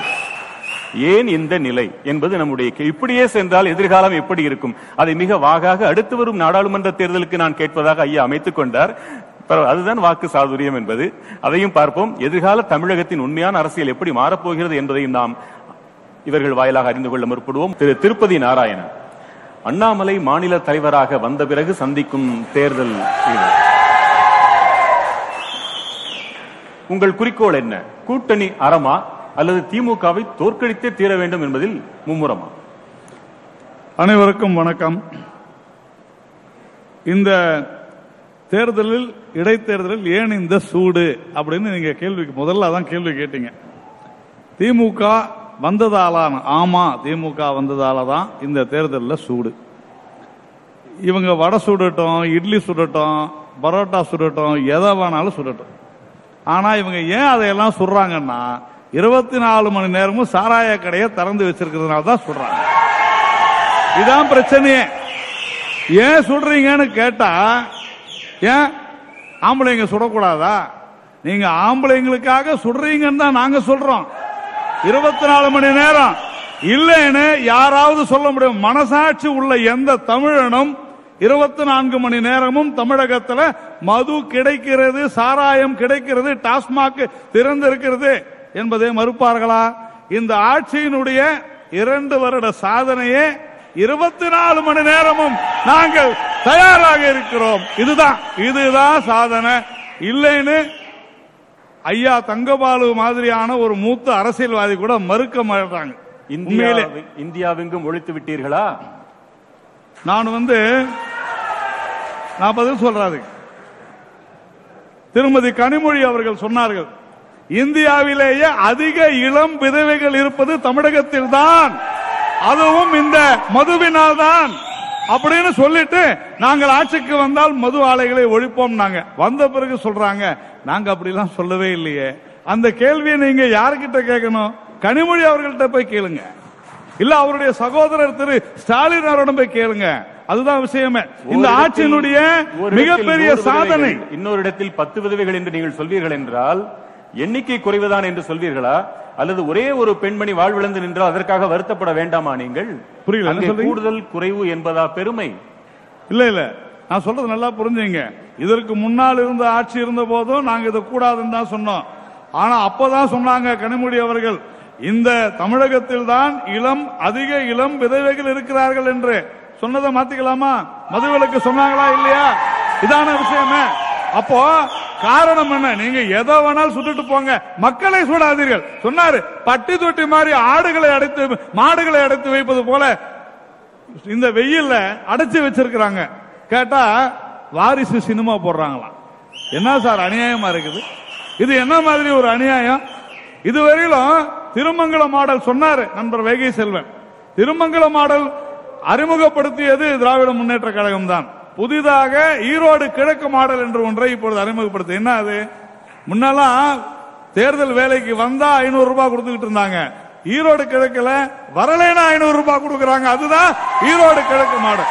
அப்போ இந்த அளவிற்கு இந்த திராவிட முன்னேற்ற கழகம் ஏன் பயப்படுகிறது அச்சப்படுகிறதுனா இந்த ரெண்டு வருஷம் எதுவுமே செய்யல. இந்த புகார்கள் இவற்றின் நிலையெல்லாம் என்ன? அதையும் சொல்லுங்களேன். புகார்கள்? புகார்கள் நீங்கள் தர முடியும் காவல்துறையில் தர முடியும் தேர்தல் ஆணையத்திடம் தர முடியும். அவையெல்லாம் எங்கு சென்று நின்று கொண்டிருக்கின்றன? விளக்கு. சார் கைப்பொண்ணுக்கு கண்ணாடி தேவையில்லை. தினந்தோறும் உங்களுடைய ஊடகங்கள்ல நீங்க போட்டுக்கிட்டு இருக்கிறீங்க சார். நாங்க சொல்றதை விட்டுருங்க. ஊடகங்கள் தினந்தோறும் வெளிச்சம் போட்டு காட்டுகின்றன. ஒவ்வொரு தெருவிலையும் 200 கார் நிக்குது. உண்டா இல்லையா? அந்த அளவிற்கு இன்னைக்கு அத்தனை அமைச்சர்களும் போறாங்க. கேட்டாரு. ஏன்? அமைச்சர்கள் போக கூடாதா கேட்டாரு. நம்ம ஐயா தங்கபால் அவர்கள் கேட்டாங்க. ஏன் போக கூடாதா செய்யக்கூடாதா? தாராளமா போகட்டும். நாங்க வேணாம்னு சொல்லல. நல்லது செய்யுங்க சார் நல்லது செய்யுங்க. சொன்னார் பத்து நாள்ல எப்படி தேர்தல் வைக்கலான்னு ஐயா அவருக்கு ஈவி கே சிலங்கோவன் அவர்களுக்கே பத்து நாள் துக்கம் இல்லாத அவர் வந்து கேண்டிடேட்டா வந்து நிக்கிறாரு. நீங்க எப்படிங்க தேர்தல் ஆணையத்துக்கு வந்து துக்கம் கொண்டாடணுமாங்க? எனக்கு புரியல. நான் வந்து தனிப்பட்ட முறையில் நான் அவரை மதிக்கிறேன். ஆனா அப்படி நீங்க பேசக்கூடாது. அது என்னை பொறுத்தவரையில தவறு. அதே போல சபாபதி மோகன் சொன்னார். தெளிவான ஒரு வார்த்தை. அதாவது திமுகவினுடைய கொள்கை என்ன என்பதை கொள்கை குன்று மாதிரி சொன்னார். எங்களுக்கு எதிர்காலம் குறித்து கவலையே இல்லை. அதாவது தமிழகத்தின் எதிர்காலம் குறித்து அவர்களுக்கு கவலையே இல்லை. அதைத்தான் சொல்றோம். இப்படி குடிச்சு குடிச்சு தமிழனை அழிச்சுக்கிட்டே இருக்கிறீங்களே. உங்களுக்கு தமிழனுடைய எதிர்காலம் குறித்து கவலை இல்லை என்பதை நான் ஏற்றுக்கொள்கிறேன். மதசார்பற்ற கூட்டணியா? ஒத்துக்கிட்டாரு. மதசார்பற்ற கூட்டணியில் இருக்கிறவரு நாங்கள் இஸ்லாமிய அமைப்புகளோடு நெருக்கமாக இருக்கிறோம். மதவாதம் இல்லையா? தமிழ்நாட்டிலே ஒரு மதவாத ரீதியான மதவாத கட்சி இருக்கிறது என்று சொன்னால் அது திராவிட முன்னேற்ற கழகம் தான் ஏன் என்று சொன்னால் ஒரு பக்கம் ஐயோ நாங்கள் இஸ்லாமியர்களோடு நெருக்கமாக இருக்கிறோம் என்று சொல்வது இன்னொரு பக்கம் இந்து விரோதமாக செயல்பட்டுக் கொண்டிருப்பது. இதானே? அதுதான மதவாதம்? இந்த தமிழகத்திலேயே மதவாதிகள் என்று சொல்ல முடியும் என்று சொன்னால் இன்றைக்கு திமுக கூட்டணியை சார்ந்தவர்கள் தான் என்பதில் யாருக்கும் எந்த கருத்து வேறுபாடும் சந்தேகமும் இருக்க முடியாது. அதே போல அவங்க சொல்றாங்க சபாபதி மோகன் சொல்றாரு நாங்க வந்து எல்லா வாக்குறுதியும் நிறைவேற்றிட்டோம் குறிப்பாக விவசாயிகள் கையில கொண்டு போய் பணத்தை கொடுக்கறாங்களாம். சார் பணப்பாக்கம்னு ஒரு ஊர்ல டாஸ்மாக் கடையே இல்லைங்க. ஆனா விவசாயிகள்கிட்ட பணத்தை கொடுத்துட்டு டாஸ்மாக் ஓபன் பண்ணா என்ன ஆகும்? அந்த பணம் அங்கதான் போகுது. இந்த பக்கம் பணத்தை கொடுத்துட்டு அந்த பக்கம் அதை எடுத்துடுறாங்க. நான் கேட்கிறேன் ஒரே ஒரு வாக்குறுதி உங்களால் நிறைவேற்ற முடிஞ்சதா? நம்ம தங்கபால் ஐயா சொன்னாங்க கல்விக்காக கல்வி புரட்சி பண்ணிட்டாங்களாம். யாரு? திமுக ரெண்டு வருஷத்துல கல்வி புரட்சி பண்ணிட்டாங்க. தொடக்கப்பள்ளி ஆசிரியர்களுக்கு ஆசிரியைகளுக்கு. இவர்கள் செய்த துரோகம் என்ன தெரியுமா? கிட்டத்தட்ட பதினைந்து நாட்கள் அந்த டிபிஐ அலுவலகத்தில் உட்கார்ந்து பதினைந்து நாட்கள் எத்தனை ஆசிரியை ஆசிரியைகள் அங்க வந்து மயக்கம் போட்டு விழுந்து ஹாஸ்பிட்டல் அட்மிட் ஆனாங்க தெரியுமா? திமுக இருந்து ஒருத்தர் போகல சார் ஒருத்தர் போகல. நாங்க அத்தனை பேர் போய் பார்த்துட்டு வந்தோம். அவங்களுக்கு ஆறுதல் சொன்னோம். ஆனால் நீங்கள் அது குறித்து கவலைப்படவில்லை. அரசு உதவி பெறும் பள்ளிகளில ஜனவரி மாத சம்பளம் இன்னும் கொடுக்கல. எத்தனை கோடி? முப்பத்தி ரெண்டாயிரம் கோடி கொடுத்துட்டாங்களாம். சார் இந்த நாட்டில் நல்லா புரிஞ்சுங்க. ரெண்டாயிரத்தி இருபத்தி ஒன்னு இருபத்தி ரெண்டு. இந்த நாட்டில் மக்களுடைய உயிரை காக்க மக்களுடைய உயிரை காக்க தடுப்பூசிக்காக மத்திய அரசு ஒதுக்கிய தொகை முப்பத்தி முப்பத்தி அஞ்சாயிரம் கோடி ரூபாய். ரெண்டாயிரத்தி இருபத்தி ஒன்னு இருபத்தி ரெண்டு. சார் அதே ரெண்டாயிரத்தி இருபத்தி ஒன்னு இருபத்தி ரெண்டுல திமுக அரசு வசூல் பண்ண தொகை எவ்வளவு தெரியுமா? மக்கள்கிட்ட இருந்து முப்பத்தி ஆறாயிரம் கோடி ரூபாய். ஆயிரம் கோடி அதிகம். எங்க இருந்துன்னா டாஸ்மாக்ல இருந்து. நீங்க கேள்வி கேட்கறீங்க. இந்தியால இல்லையா? இந்தியால இருக்குது சார். எல்லா மாநிலத்திலும் இருக்குது. பீகார்ல இதே மது விலக்கு வரும் பொழுது அந்த மாநில அரசனுடைய முதலமைச்சர் சொல்றார். நிதிஷ்குமார் என்ன தெரியுமா சொன்னாரு? இந்த மது விற்பனை இல்லாத காரணத்தினால நாலாயிரத்தி ஐநூறு கோடி நஷ்டமாகும். எந்த பீகார்ல? தமிழகத்தை விட மக்கள் தொகை அதிகம் உள்ள பீகார். தமிழகத்தை விட கல்வியில மிக மிக குறைந்து இருக்கக்கூடிய பீகார். தமிழகத்தை விட மிக பெரிய மாநிலமான பீகார். நாலாயிரத்தி ஐநூறு கோடி நஷ்டம். ஆனா நீங்க இங்க முப்பத்தஞ்சாயிரம் கோடி வருவாய். இது ஒண்ணு போதும் சார். ஏன் இங்கு தமிழகத்துல மதுவை தடை செய்ய வேண்டும் என்று சொல்வதற்கு இது ஒன்று போதும். மதுவுல இந்த போடு போடுறீங்களே? இல்ல, இல்ல. ஒண்ணு. அதை கண்டு அஞ்சாதா? உங்களை தொடர்ந்து கூட்டணியிலே வைத்துக் கொண்டிருந்தால் இவர்கள் வைக்கும் முதல் வேட்டு மதுவுக்கு தடை என்று இருந்து விட்டால் அவங்க யோசிச்சிட மாட்டாங்க. நான் சொல்றது கேளுங்க. இருபத்தி நாலு மணி நேரம் இங்க சொல்லட்டும் சார் இல்லன்னு. சபாபதி மோகன் அவர்களுக்கு மனசாட்சி என்பது ஒன்று இருந்தால் சார் நீங்க பொய் சொல்றீங்கன்னு சொல்ல சொல்லுங்க. நான் சத்தியமா சொல்றேன். போட்டோ ஆதாரம் வச்சிருக்கேன் கேளுங்க. நான் ஆதாரம் வச்சிருக்கேன் சொல்லுங்க நான் ஆதாரம் இப்ப இங்கேயே ஆதாரம் போடுவேன். இங்க நான் இங்க நான் வீடியோ வச்சிருக்கேன் நான் வீடியோ வச்சிருக்கேன் இல்ல நான் வீடியோ வச்சிருக்கேன் ஒண்ணு. அதாவது இருபத்தி ரெண்டாவது நான்கு மணி நேரமும் மது விற்பனை நடைபெறுகிறது. ஆமா நடைபெறுகிறது. என்ன? மக்களுடைய சார் இத கேளுங்க. திராவிடர் கழகத்தினுடைய பாணியை பின்பற்றுறாங்க. என்ன? சகோதரி கனிமொழி அவர்கள் சொன்னார்கள். இளம் விதவைகள் இருக்கிறார்கள்னு. ஆனா தீகா வீரமணி என்ன பண்ணாரு? தாலி அறுக்கும் போராட்டம் நடத்தினார். ரெண்டுத்துக்கு எதனா வித்தியாசம் இருக்குதா? இல்லையா. அதான் நடத்துறாங்க. அதான் உண்மை. இதுல இல்ல அந்த ஒன்றுக்கு மட்டும் விளக்கம் சொல்லுங்க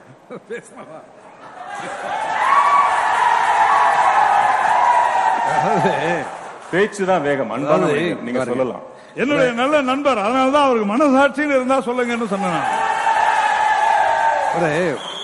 ஒரு குற்றச்சாட்டை நியாயமா வைக்கணும். அதாவது எத்தனை மணிக்கு கடை திறக்கணும் எத்தனை மணிக்கு மூடணும்னு இருக்கு.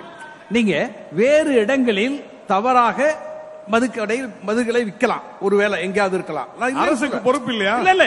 பொறுப்பு தான் இல்லைன்னு சொல்லல. சொல்றேன். அதாவது கடை திறப்பது மூடுவது என்பது ஏற்கனவே அதிமுக ஆட்சியில் இருக்கு. இப்ப உங்களை பார்த்து ரெண்டே ரெண்டு கேள்வி கேட்கட்டுமா? ரெண்டு கேள்வி. ஒரு கேள்வி இருபத்தோரு மாதத்தில் இந்த கடைகள் எல்லாம் திறந்து விட்டு இப்படி எல்லாம் இருக்கிறதே என்று கோவப்படுகிறீர்களே நூத்தி இருபது மாதம் என் தம்பி வைகை செல்வன் ஆட்சியிலே கடைகள் திறந்திருந்த பொழுது என்ன செய்வீர்கள் ஆமா. ஒரு கேள்வி. இல்ல இன்னொரு கேள்வி. இன்னொரு கேள்வி. ஒரு கேள்வி ஒரு கேள்வி. முடிச்சிடறேன் முடிச்சிடறேன் வைகை வைகை. அடுத்த கேள்வி என்னன்னா நீங்க இந்தியாவுல நீங்க தான் அதிகமான மாநிலங்களில் ஆட்சி செய்யக்கூடிய கட்சி இல்லையா? பிஜேபி தான் அதிகமான. அது நீங்க வந்து சட்டமன்ற உறுப்பினர்களை விலைக்கு வாங்குறீங்க. அப்படிலாம் நான் சொல்ல மாட்டேன். நீங்க அதிகமான அதிகமான அதிகமான மாநிலங்கள்ல இருக்கீங்கல்ல. தயவு செய்து மனசாட்சிக்கு விரோதம் இல்லாம சொல்லுங்க. இந்தியாவில் இருக்கிற பிஜேபி ஆளுகிற மாநிலங்களில் எல்லாம் எத்தனை மாநிலங்களில் மதுக்கடைகள் இல்லை? தயவு செய்து பட்டியல் போடுங்க.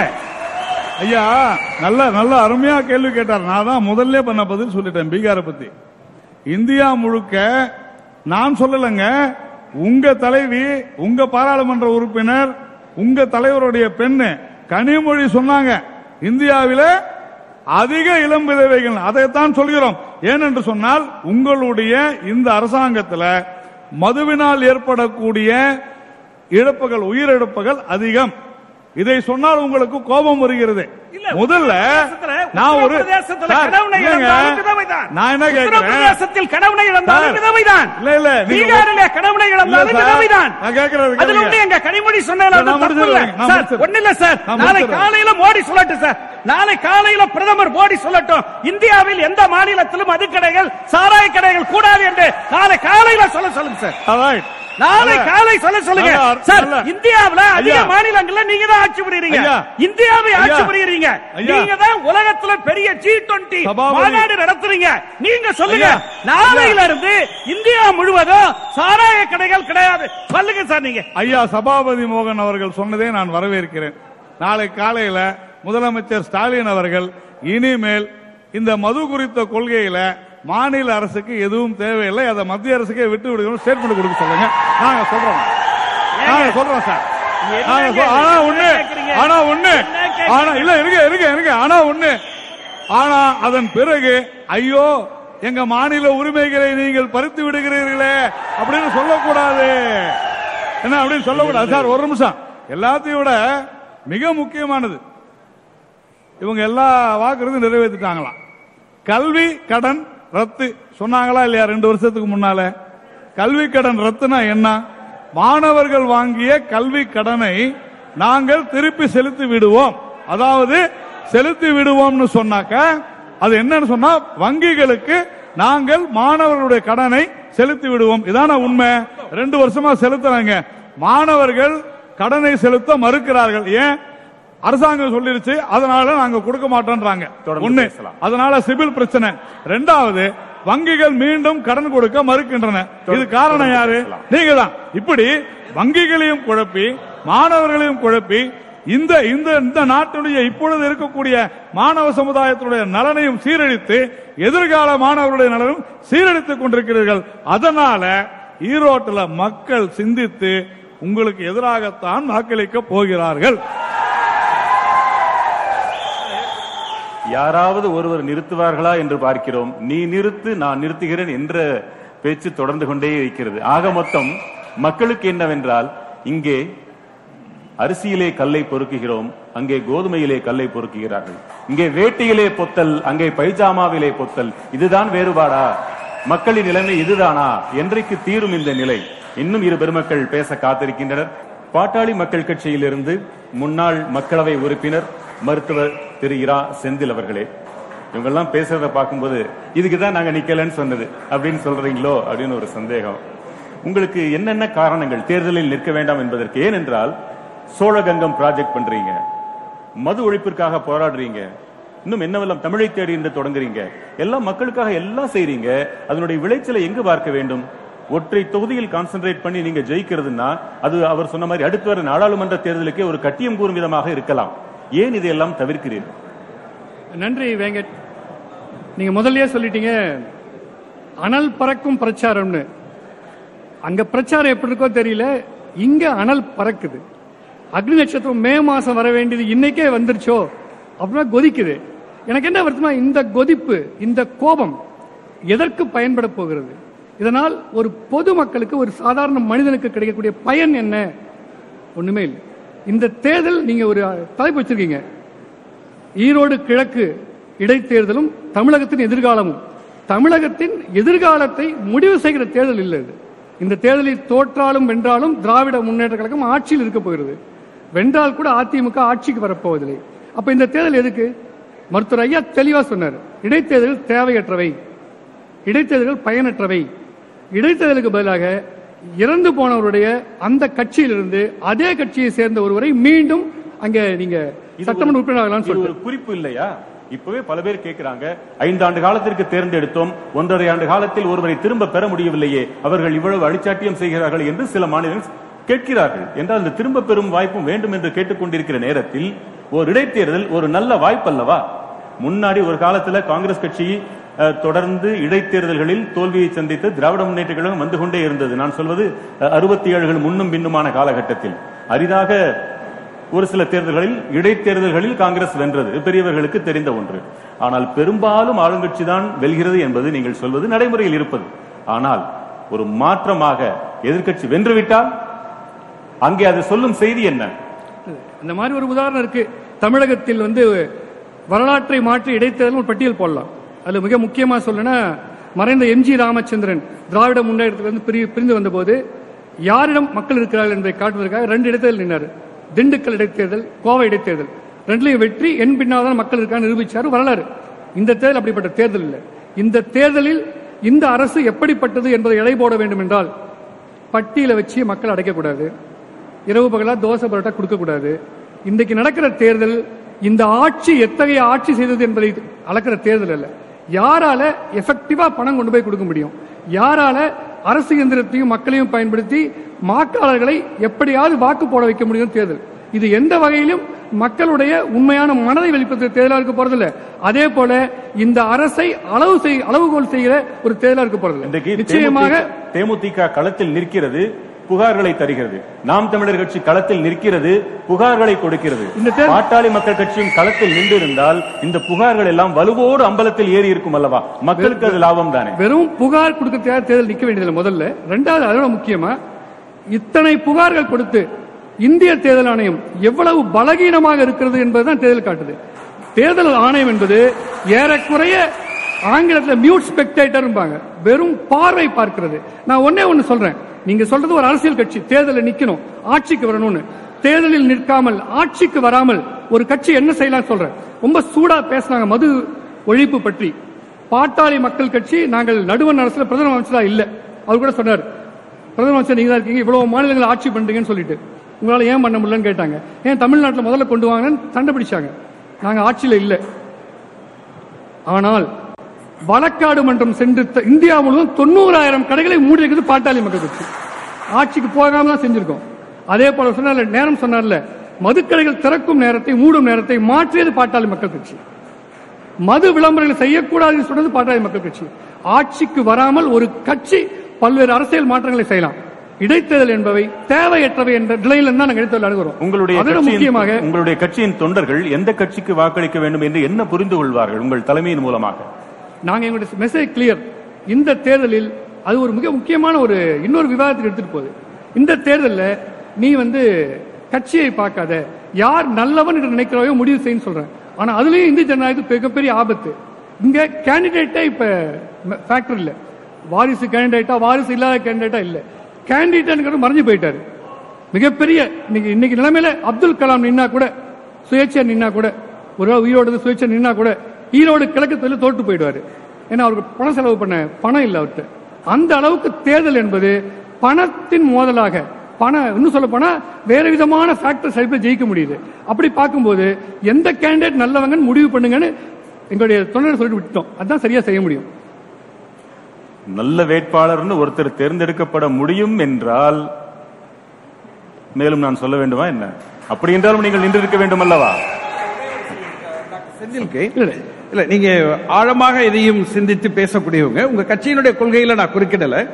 ஆனால் எப்பொழுது வந்து நீங்க சொல்ற மாதிரி அந்த ஆட்- ஆளுங்கட்சியிலிருந்து இன்னொருத்தர் போடலான்னு சொன்னா ஒரு ப்ரொபோஷனல் ரெப்ரசன்டேஷன் சிஸ்டம்னு ஒன்று வருதுன்னு வச்சுக்கிடுங்க. இப்போ ஐரோப்பிய நாடுகளில் இருக்கு. பத்து சதவீதம் வாங்கினா இவ்வளவு இருபது சதவீதம் வாங்கினா உண்டு. அப்ப நீங்க வந்து வேட்பாளர்னே இருக்க மாட்டாங்க. வேட்பாளர் லிஸ்ட்ங்கிறது நீங்க கட்சிகிட்ட இருக்கும். ஆனா ஓட்டு எவ்வளவு வாங்குறீங்களோ அந்த ஓட்டுக்கு அடிப்படையில இருபது பேர் முப்பது பேர் கொடுப்பாங்க. அப்ப நீங்க சொல்ற மாதிரி ஒருத்தர் இறந்துட்டா மாத்தலாமே ஒழிய ஜனநாயக அடிப்படையில நெறியாளர் ஒரு கேட்ட கேள்விக்கு யாருக்கு ஓட்டு போட சொல்ல போறீங்க? அல்லது உங்களுடைய தொண்டர்கள் யாருக்கு ஓட்டு போடுவாங்க? அந்த பிரச்சனை வருது இல்ல இல்ல விருப்பப்படி ஓட்டு போடுங்கள் என்று சொல்கிற ப- நடைமுறை எல்லா சமயத்திலும் இருக்குது. எல்லா தேர்தலும் எல்லா கட்சியும் கலந்து கொள்ள அவசியம் கிடையாது. அதனால வந்து அந்த வகையில் உங்கள் விருப்பத்தின் அடிப்படையில் உங்கள் அறிவின் அடிப்படையில் போடுங்கன்னு சொல்றேன். எங்களுக்கு ஏன் இடைத்தேர்தல் வேணாங்கிறது இன்னொரு காரணம் சொல்றேன். இன்றைக்கு ஒட்டுமொத்த தமிழக அரசாங்கம் ஸ்தம்பித்து போயிருக்கிறது. அவர் சொன்ன மாதிரி செக்ரட்டேரியட்டே காலியா இருக்குது. எல்லா அமைச்சர்களும் இங்க இருக்காங்க. எல்லா முன்னாள் அமைச்சர்களும் அங்க இருக்காங்க. எல்லா மாவட்டத்திலும் இருக்காங்க. ஒட்டுமொத்த தமிழகமே தன்னுடைய மொத்த வேலையை விட்டுட்டு மக்களுக்கான எல்லா வளர்ச்சி திட்டங்களையும் விட்டுட்டு ஒரே வேலையா ஒரு தேர்தலுக்காக ஒரு மாசம் இருக்காங்க. இது எப்படி நியாயமா இருக்க முடியும்? இல்ல அதை சொல்ல நான் வந்து நான் அந்த செய்திக்குள்ளே போகல. ஏன்னா அவங்க எல்லாருமே அதை பேசிட்டாங்க. நான் என்ன சொல்றேன்னா இடைத்தேர்தல் கூடாது என்பது செல்வதற்கு ப்ரொபோஷனல் ரெப்ரசன்டேஷன் சிஸ்டம் இருந்தா அதிமுகவே இன்னும் கொஞ்சம் அதிகமான சீட் கிடைச்சிருக்கும். நாம் தமிழர் கட்சி சில சட்டமன்ற உறுப்பினர்களை கண்டிப்பாக பெற்றிருப்பார்கள். உங்களுடைய பர்சன்டேஜ்ல எனவே அப்ப நம்ம என்ன பண்ணலாம்னா நீங்க யாரையாவது ஒருத்தர் இறந்துட்டா மாத்தி போடலாம். அப்ப சிஸ்டம் மாறாம அடிப்படையான சிஸ்டம் மாறாம இடைத்தேர்தல் கூடாது என்பதை என்னால ஏத்துக்க முடியல. ப்ரொபோஷனல் ரிசர்வேஷன் இது ரெப்ரசன்டேஷன் அப்படிங்கிறது நாங்க தொடர்ந்து வலியுறுத்த ஒரு விஷயம் மற்றையா சொல்லிட்டே இருக்காங்க. ஆனால் இடைத்தேர்தல் என்பவை நிச்சயமாக எந்த வகையிலும் மக்கள் மனசாட்சியோடு சிந்தித்து ஒரு நல்ல வேட்பாளரை அல்லது இந்த கட்சி தான் சிறந்தது என்று வாக்களிக்கிற ஒரு நக- நிகழ்வா இல்ல. அதுக்கு ரொம்ப ரொம்ப கிளாசிக்கலான உதாரணம் அவர் சொல்லிட்டார் திருமங்கலம் ஜனவரி ஒன்னு ரெண்டாயிரத்தி ஒன்பது இந்திய ஜனநாயகத்தின் கருப்பு நாள். அது ஊழல் என்பது அரசியல்வாதிகள் செய்தார்கள் அதிகாரிகள் செய்தார்கள். முதல் முறையாக மக்களை ஊழல் செய்ய வைத்த நிகழ்வு ஜனவரி ஒன்னு ரெண்டாயிரத்தி ஒன்பது திருமங்கலம். இப்ப என்ன பண்ணாங்க? மக்களை ஊழலின் பங்குதாரர்களாக்கி விட்டு நான் உனக்கு பங்கு கொடுத்துட்டேன். நான் ஊழல் பண்ணா நீ கேட்க முடியாது. வெற்றி பெற்ற பின்னால நான் ஊழல் செஞ்சா நீ பேசக்கூடாது என்கிற ஒரு மோசமான ஜனநாயக அமைப்பை ஏற்படுத்தியிருக்கு சீரழிச்சு வச்சிருக்காங்க இந்த திராவிட கட்சிகள். அதனுடைய தொடர்ச்சி தான் இது. அதற்கான ஒரு இன்னொரு களமா தான் ஈரோடு கிழக்கு இருக்குது. கேட்க நன்றாக இருக்கிறது. ஆனால் விளைவு ஏதோ ஒரு கூட்டணியோடு தான் பாமக அங்கம் வகிக்கிறது இறுதியில். ஒரு நாம் தமிழரை போல எடுத்த நாள் முதல் இன்று வரை தனியாகவே நிற்போம் என்று அந்த வலிமை உங்களுக்கு இல்லையா? ரெண்டு விஷயம் இருக்குது. இன்னைக்கு கம்யூனிஸ்ட் கட்சிகள் இருக்காங்க. அவங்களுடைய இறுதி நோக்கம் என்பது முதலாளித்துவம் ஒளிந்து பொது உடைமை வரணும்னு. அப்புறம் ஏன் கட்சி நடத்துறாங்க? அப்புறம் ஏன் காங்கிரஸ் கொடுக்குறாங்க காங்கிரஸ் சொல்றாங்க ஆயிரத்தி தொள்ளாயிரத்தி தொண்ணூத்தி ரெண்டுல உலகமயமாக்க நீங்க பிரைவேடைசேஷன் பண்ணது நீங்க குளோபலைசேஷன் பண்ணது எல்பிஜி எதுக்குறாங்க ஏன் கூட்டணி இருக்கிறாங்க? ஏன் ராஜீவ்காந்தி பேசுறாங்க? நீங்க அது வந்து ரொம்ப சிம்பிள் பேரறிஞர் அண்ணா சொன்னதுதான். இவ்வளவு பேசுறீங்களே ராஜாஜி காலில் விழுந்தீங்களான்னு கேட்டாங்க. அவர் சொன்னார் என் வீட்டுக்கு ஒரு திருடன் வந்து விட்டான். அந்த திருடனை அடிப்பதற்கு எனக்கு ஒரு கோல் தேவைப்படுகிறது. அது கம்யூனிஸ்ட் கோலா இருந்தாலும் பரவாயில்ல. எந்த கோலா இருந்தாலும் எடுத்து அடிப்பேன்னு சொல்லி அன்னைக்கு ஒரு முடிவு பண்ணாரு. அதே போலதான் அரசியலில் அன்னைக்கு ஒரே ஒரு முறை அன்புமணி அமைச்சரானார். சிகரெட் வரலாறு படிச்சிருக்கோம். ஊரக கிராமப்புற சுகாதார திட்டம் கொண்டு இருக்கும். வாய்ப்பு கிடைச்சா முடியும். அந்த வாய்ப்பை அடைவதற்கு தேர்தல் அரசியல் தேவை. கம்யூனிஸ்டுகள் என்ன பதில் சொல்வாங்களோ அதே பதில் தான் எங்களுக்கு. நாங்கள் தேர்தல் அரசியல் இருக்க வேண்டுமானால் வெற்றி பெற வேண்டும். இந்த தனியா நிக்கிறது இன்றைக்கு சமூக இந்த நிலைமையில எல்லா கட்சியும் தனியாக நிற்குமானால் தனியாக நிற்போம் என்று சொல்ற முதல் கட்சி நாங்க தான் ஆனா கூட்டணி அரசியல் இருக்கும் வரை கூட்டணி அரசியல் தான் பண்ண முடியும். இடைத்தேர்தலின் வாயிலாக ஏதோ ஒன்றை மக்கள் புரிந்து கொள்ள விரும்புகிறார்கள் என்றால் பாட்டாளி மக்கள் கட்சி என்ன சொல்கிறது என்ன செய்கிறது அதன் பொருள் என்னவாக இருக்கும்? இதுதான் உண்மை பொருளா? அல்லது இரண்டு கட்சிகளுக்கும் நடுவில் நின்று கொள்ளலாம் சமயம் வரும்பொழுது பார்த்துக் கொள்ளலாம் என்ற நிலைப்பாடாக இருக்குமா? என்ற ஐயம் எழுமென்றால் உங்கள் பதில் என்ன? இல்ல பாட்டாளி மக்கள் கட்சி இந்த தேர்தல் சமயத்தில் ஒன்னொரு நல்ல செய்தியை கொடுக்குது. ஒன்னு தமிழை தேடி மருத்துவர் ஐயா போறாரு. அதுதான் ஒரு செய்தி நினைக்கிற மக்களுக்கு. இன்னைக்கு தமிழ் தமிழ் என்று சொல்லுகிற தமிழனாக தமிழ் என்று சொல்லடா தலை நிமிர்ந்துலடான்னு எழுதிருக்காங்க செக்ரட்டரியேட் மேல. ஆனா அவர்கள் காலத்துல தான் பள்ளிக்கூடத்துல தமிழ் இல்ல எந்த இடத்துலயும் தமிழ் இல்லை அரசு நிர்வாகத்திலேயே தமிழ் இல்ல. நீதிமன்றத்தில் தமிழ் இல்ல. இதை அவங்க பேச மாட்டாங்க. ஏன்னா அவங்க வந்து வாக்கு கேட்டு மக்கள் ஓடிக்கிட்டே இருப்பாங்க துரத்திட்டே இருப்பாங்க. ஆனால் நாங்கள் என்ன மாற்றம் வேணுமோ அந்த மாற்றத்துக்கான முயற்சி எங்க செய்யணுமோ தமிழை தேடி ஐயா போயிட்டு இருக்காங்க. நாளைக்கு காலையில வேளாண் நிதிநிலை அறிக்கை நாங்கள் கொடுக்குறோம். எங்களை பொறுத்தவரை அரசியல்ங்கிறதுங்க தேர்தலில் நிற்பது வெற்றி பெறுவது ஆட்சி பிடிப்பதல்ல. மக்களுக்கான நன்மையை செய்வது மாற்றங்களை உருவாக்குது. அதை நாங்கள் சரியான வழியில் தொடர்ந்து செய்து கொண்டிருக்கிறோம். அல்லது குறைய இல்லை. தமிழகத்தில் தான் தமிழை தேடி என்ற பயணத்திற்கெல்லாம் தேவை இருக்கிறது என்று நாம் உணர்கிறோம். அண்மையில் அந்த அறிக்கையை படித்தேன். ஒரு வார்த்தை நான் தமிழ் அல்லாத வேறொன்றை சொல்வேன் என்றால் அதற்கு எனக்கு நானே தண்டம் விதித்துக் கொள்வேன் என்று கூட சொன்னார். வார்த்தை என்பதை விட சொல் என்றால் அது தமிழாகும். அந்த ஆயிரம் ரூபாய் எனக்கு. அடுத்து நாம் தமிழர் கட்சியின் மகளிர் பாசறை ஒருங்கிணைப்பாளர் பி. காளியம்மாள் அவர்கள். உங்களுக்கு உங்ககிட்ட வர்றது கொஞ்சம் நேரம் ஆயிடுச்சு. நிக்கிறவங்களுக்கு ஆளுக்கு ஒரு கேள்வி நிக்காத பாமகவுக்கு நாலு கேள்வி. என்னுடைய கேள்வி. கடந்த இருபத்தோரு மாதங்களுக்கு முன்புதான் அங்கே ஒரு கட்சி வென்றிருக்கிறது. அதற்கும் காரணங்கள் என்று இருக்கத்தான் செய்யும். பாட்டாளி மக்கள் கட்சி நிற்கவில்லை மக்கள் நீதி மையம் நிற்கவில்லை அமமுக நிற்கவில்லை தமாக கூட ஒதுங்கி கொண்டது. ஆனால் நீங்கள் மட்டும் தொடர்ந்து நின்று கொண்டே இருக்கிறீர்கள். ஒரு வாக்கு கூட கிடைத்தாலும் எங்களுக்கு இது பெரிய வெற்றி என்று நினைக்கிறீர்களா? அல்லது வேறு ஏதேனும் லட்சியம் உண்டாகும் அனைவருக்கும் வணக்கம்.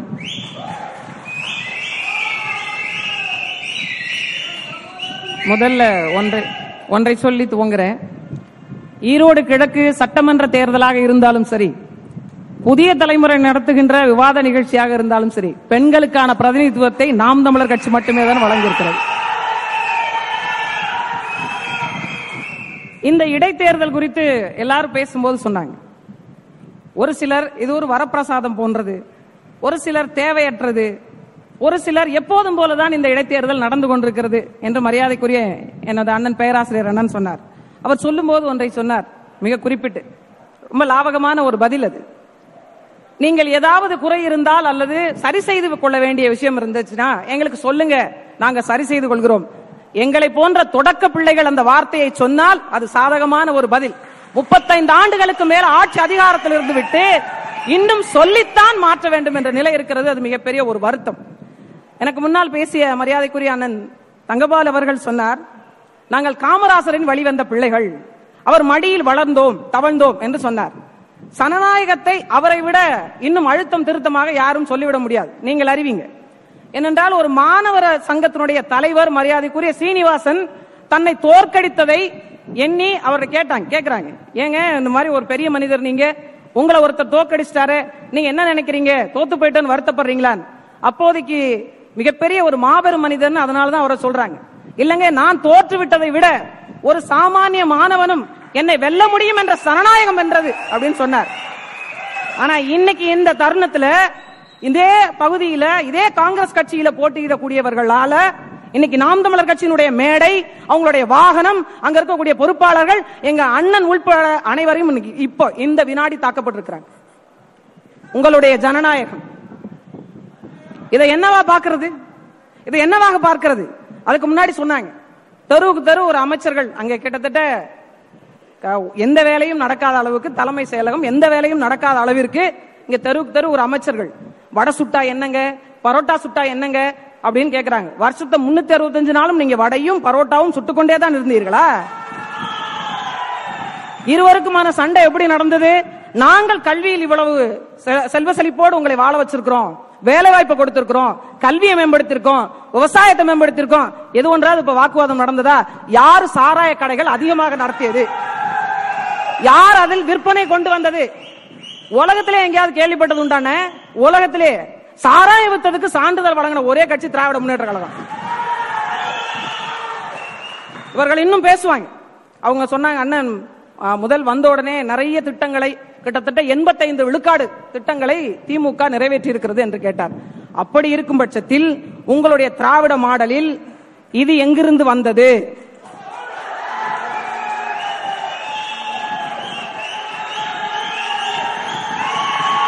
இது எங்கிருந்து வந்தது இது வந்தது இது எங்கிருந்து வந்தது? எங்கிருந்து வந்தது? ஒன்று இரண்டு புரிந்து கொள்ள முடிகிறது. மற்றது என்ன? இந்த புடவை வழங்கப்படுகிறது. இந்த கொலுசு அண்ணன் சொல்வது போன்று அண்ணன் சொன்னார் அவரும் அதை மறந்து விட்டார் போல அண்ணா திமுகவும் கொலுசையும் குக்கரையும் வழங்கி கொண்டிருக்கிறது. அது எவ்வளவு மதிப்பு இருக்கும்? எவ்வளவு மதிப்பு இருக்குன்னு கொடுக்கறவங்களுக்கு தெரியும். நான் என் காலில் போட்டிருந்தது. இது என்ன? இது உங்களுக்கு தெரியும். பகுத்தறிவு வளர்த்த ஒரு பண்டில் இந்த உடுக்கையை அடித்து நல்ல காலம் பிறக்குது காங்கிரஸ் தான் வெல்ல போகிறது என்று சொன்னார்கள். இதை நீங்க வெற்றி கணின்னு நம்பிராதீங்க. இது மலையாள மாந்திரிகட்ட நான் மந்திரிச்ச எலுமிச்சம்பளம் நீங்க ஐநூறு ரூபா வாங்கிட்டு ஓட்டு போடல அப்படின்னா இந்த ரத்தங்கக்கி சாவிங்க இந்த எலுமிச்சம்பளத்து மேல சத்தியம் வாங்குறாங்க. திருமங்கலம் ஃபார்முலா திருமங்கலம் ஃபார்முலான்னு ஒண்ணு சொன்னாங்க. இப்ப ஈரோடு கிழக்கு ஃபார்முலான்னு ஒண்ணு கொண்டு வந்தாங்க இல்லைங்களா? மக்களை ஒரு வாகனத்துல ஏத்திக்கிறாங்க. மக்களை. எந்த வாகனத்தில் ஏத்தக்கூடாது என்று வாகன தடை சட்டம் இருக்கிறதோ அந்த வாகனத்திலே மக்களை ஏத்திக்கிறாங்க. நீ மக்களை சந்திச்சா தானே ஓட்டு கேப்ப எங்களுக்கு விதிச்சிருக்கிறதே அதுதான். மக்களை சந்திச்சா தானே ஓட்டு கேப்ப ஆறு நாள் சுற்றுலா தேர்தல் அன்னைக்கு இறக்குறாங்க. இப்படி ஒரு தேர்தலை பார்த்ததுண்டா நீங்க? ஒரு கூண்டுக்குள்ள அடைச்சு வச்சு இது நான் விளையாட்டா சொல்லல நடந்த உண்மையை சொல்றேன். ஒரு கூண்டுக்குள்ள மக்களை காலையில இருந்து மதியம் வரைக்கும் ஒரு பேமெண்ட் மதியத்துல இருந்து இரவு வரைக்கும் ஒரு பேமெண்ட் மாத்தி என்ன பண்ணிட்டாங்கன்னு ஈரோடு கிழக்கில் நடந்தது. நான் அன்று இருந்தேன் களத்துல. மக்கள் அங்கே அதுக்கு சம்மதிக்கிறாங்களா? ஈரோடு சுயமரியாதை கிழவன் பிறந்த ஊர் என்று சொல்கிறார்களே அந்த மக்கள் இதை ஏற்றுக்கொள்கிறார்களா? வாழவே முடியாத இழிவுபடுத்துவதா? வாழவே முடியாத அளவிற்கு ஐநூறுக்கும் ஆயிரத்திற்கும் கையேந்த வைத்ததுக்கு பேர் தான் திராவிட மாடல். கையேந்த வைத்துட்டாங்க. அண்ணா என்ன சொன்னாரு? வடக்கன் நல்லவனும் கிடையாது. அவனை நம்பி நம்பியும் பிரயோஜனம் இல்லைன்னு பேசினாரு. வடக்கர் ஆதித்ய எதிர்த்து தான் கலைஞர் தண்டவாளத்துல தலை வச்சார். இன்னைக்கே நீங்க வடக்கனை பத்தி பேசவே இல்ல. இத்தனாயிரம் பேர்கள் இறங்கி கொண்டே இருக்கிறாங்க. ஏன் இது வரைக்கும் தடை விதிக்கல? ஏன் பேசல? ஹிந்திக்காரர்கள் என்னுடைய வேலையெல்லாம் கொண்டு போனாங்க. ஒன்றை சொல்றேன். ஹிந்தி எதிர்ப்பு என்று சொல்லி ஹிந்தியை எதிர்த்து திமுக ஆட்சி அதிகாரத்தில் அமர்ந்தது. ஹிந்திக்காரனை எதிர்த்து நாம் தமிழர் கட்சி ஆட்சி அதிகாரத்தில் அமர்தா இல்லையான்னு பாரு. தெருவுக்கு தெரு அமைச்சர்கள். யாருடைய வாகனத்துல? மக்கள் வரி பணத்துல. மக்கள் வரி பணத்துல அந்த வாகனத்துல போறாங்க. நீங்க என்ன செய்யணும்? உங்களுடைய பதவியை ராஜினாமா செய்துவிட்டு உங்களுடைய கட்சி கொடியை கட்சி வாகனத்தை அணிந்து கொண்டு நீங்க தேர்தல் பரப்புரைக்கு போனா அது சனநாயகம். நான் கொடுக்கிற பணத்துல வாகனத்துல நான் கொடுக்கிற பணத்துல உணவு செலவு செய்து கொண்டு தெருவுக்கு தெரு ஓடி ஓடி கேக்குறீங்களே ஓடி ஓடி குறைகளை தீர்த்திருந்தா ஓட்டுக்கு ஏன் பணம் கொடுக்கணும்? ஏன் அடைச்சு வைக்கணும்? நேத்தெல்லாம் நேத்தெல்லாம் ஒரு மருத்துவர் நான் முடிச்சுக்கிறேன். நேத்தெல்லாம் ஒரு மருத்துவர். போற போக்குல வைத்தியம் பாக்குறாருங்க. அது எப்படிப்பட்ட ஒரு மருத்துவம்னு நீங்க பாத்துக்கணும் போற போக்குல. உங்களுக்கு தலைவலியா? வாங்க ஸ்டெத்தாஸ்கோப் வச்சு பார்த்துட்டு உடனே கையில மருந்து எழுதி கொடுக்கிறார். இந்த மருத்துவத்தை ஏன் நீங்க முப்பத்தைந்து ஆண்டு காலமா செய்யல? நல்ல மருத்துவத்துக்கு உங்களுக்கு காய்ச்சல் வந்தா நீங்க காவிரிக்கும் அப்பல்லோ மருத்துவமனைக்கும் போறீங்க. உங்களுக்கு வாக்கு செலுத்தி எங்களுக்கு காய்ச்சல் வந்தா கவர்மெண்ட் ஆஸ்பத்திரியில படுக்கிறதுக்கு படுக்கை கூட இல்லாம தரையில் படுத்து கொடுக்க வேண்டிய வே- வேலையை செஞ்சு வச்சிருக்கீங்க. இருபத்தி ஒரு மாத ஆட்சியினுடைய விரக்தியை காண்பிக்க கூடாது என்பதற்காக திராவிட முன்னேற்ற கழகம் போராடி கொண்டிருக்கு. அதுக்கு மேல அண்ணன் சொன்னாரு நாங்கள் கொள்கை கூட்டணி வைத்திருக்கிறோம் என்று.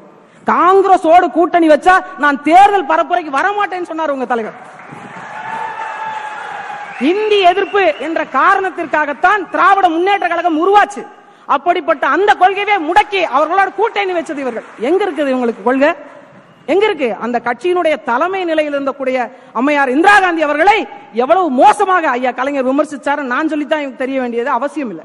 இப்ப இங்க என்ன நடக்குது இந்த தேர்தல்? நீங்க யோசிச்சு பாருங்க. அண்ணா திமுகவினுடைய ஒரு பிர- பிரமுகர் அவருடைய மனைவியே வீட்டுல இருந்திருக்காங்க. வாங்க தேர்தல் பணிக்கு கூட்டு போறேன்னு திமுக காரவங்க கூட்டு போயிட்டாங்க. காலையில ஒரு பேமெண்ட்டை கொடுத்து உள்ள வச்சுட்டாங்க. மதியத்துக்கு மேல வீட்டுக்கு போனா பிரச்சனை ஆயிடுது மறுபடியும் ஒரு ஐநூறு ரூபாய் கொடுத்து உள்ள வச்சுட்டாங்க. அதிமுகவினுடைய தேர்தல் பாருங்க ஜனநாயகம் மக்கள் தேர்ந்தெடுத்து வாக்கு செலுத்தி தான் இந்த முறையெல்லாம் இருக்குன்னா இவர் போய் வீட்டுல போய் பார்த்திருக்காரு. தேர்தல் பரப்புரை முடிஞ்சு அதிமுக காரர் வீட்டுல போய் பார்த்திருக்காரு மனைவியை காணும். எங்க போயிருக்காங்கன்னு பக்கத்துல விசாரிச்சா திமுகவினுடைய பரப்புரைக்கு போயிருக்கிறாங்க. இவர் அங்க போய் சாப்பாடு வைக்கல ஆளை விடுங்க என்று கேட்கிறார். அவங்க மத்தியானம் வரைக்கும் காசு கொடுத்து உட்கார வச்சிருக்கோம்.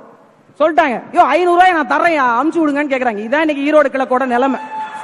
இதான் ஈரோடு கிழக்கோட நிலைமை. நான் மு- நான் முடிச்சுக்கிறேன் நான் இல்ல, முடிச்சுக்கிறேன். அதுலயே ஒரு தகவல் தான் எனக்கு வேணும். இல்ல முழுமை ஆதாரங்களோடு அவைக்கு வந்து மக்களுக்கு முன்னால் இங்கே சொல்ல ஆரம்பித்து விட்டீர்கள் என்பதனால். தகவலுக்காக நான் கேட்கிறேன் அந்த பொருட்களுக்கெல்லாம் ஒரு பண மதிப்பு ஒண்ணு போடுங்க. ஒரு லிஸ்ட் ஒண்ணு மக்கள் முன்னாடி சொல்லிருங்க. திமுக வேல்யூ எவ்வளவு கொடுக்குறாங்க. அதிமுக எவ்வளவு. எனக்கு அது மட்டும் ஒரு ஒரு நாலு கட்சி தானே எங்க? இது இது வரைக்கும் இது வரைக்கும் தேர்தல் ஆணையம் ஒரு ஒரு ஒரு விளக்கு சொல்றாங்க. என்ன சொல்றாங்கன்னா சமூக வலைதளத்தில் வரக்கூடிய காணொளிகளை எங்களால் ஆதாரமாக புகாராக ஏற்றுக்கொள்ள முடியாது. இதுக்காக நான் பாகுபலி டைரக்டர் கூட்டம் வந்தாச்சு நான் படம் எடுக்க முடியும்? சொல்லுங்க. என்ன சமூக வலைதளங்களில் வரக்கூடிய காணொளிகளை பகிர்வுகளை ஊடகங்கள் வெளியிடு எங்களை சமூக வலைதளங்களில் பரவது வேண்டாம். ஊடகவியலாளர்களை அடிச்சு துரத்துனாங்கல்ல? உள்ள போய் எடுத்தாங்கன்னு. நான் உங்கள்கிட்ட கேட்கிறேன். நீங்க அந்த- சொல்லுங்க. சொல்றேன். அந்த மாதிரி மக்கள் சொன்ன விஷயங்களே நான் அதுக்கு தான் வர்றேன். அந்த மக்கள் சொன்ன விஷயங்களே என்ன அப்படின்னா ஒரு நாளைக்கு ஆறு மணி நேரம் அல்லது ஐந்து மணி நேரம் சென்றால் எனக்கு ஐநூறு ரூபாய். ஆரத்தி தட்டு எடுக்கிறோம் இல்லீங்களா? அது எடுத்தால் ரெண்டாயிரம் ரூபாய். எந்த கட்சி? திமுக வழங்குகிறது அண்ணா திமுக வழங்குறது பாரபட்சம் கிடையாது. ரெண்டு கட்சியும் ஒரே அளவு கொடுக்கறாங்களா? அல்லது வித்தியாசம் இருக்கா? அவங்க ஆளுங்கட்சி கூடுதலா கொடுக்கலாம். கூடுதலா கொடுக்கறாங்க. ஆமா கொடுக்கலாம். கொடுக்கறாங்க. ஏன் கேட்டீங்கன்னா அதான் சொல்றேனே. ஒரே நபர் காலையில கையில ரெட்டல பச்சை குத்திருக்காங்க. நான் வேணா உங்களுக்கு புகைப்படம் அனுப்புறேன். அவங்க திமுகவுக்கு போய் ஆரத்தி எடுத்து ரெண்டாயிரம் ரூபாய் வாங்கிட்டு வராங்க. மாலை அண்ணா திமுகவினுடைய பரப்புரைக்கு போய் ஐநூறு ரூபாய் வாங்கிட்டு வராங்க. ஒரு நாளுடைய வருமானம் ரெண்டாயிரத்தி ஐநூறு ரூபாயாக அவங்களுக்கு மாறுது. என்னன்னு கேட்டீங்கன்னா இப்ப இப்ப இந்த முப்பது நாளும் பாத்தீங்க அப்படின்னா ஏன் ஈரோடு திருவிழா கோலமா இருக்கு தெரியுங்களா? எல்லா பக்கமும் பண பிரளயம் அப்படியே எங்க நோக்கினும் காசு தான் எதுக்காக வர்றோம்னு கூட தெரியாது. நேத்தெல்லாம் பாத்தீங்கன்னா குக்கர் குக்கரா கொடுத்துட்டு இருந்தாங்க.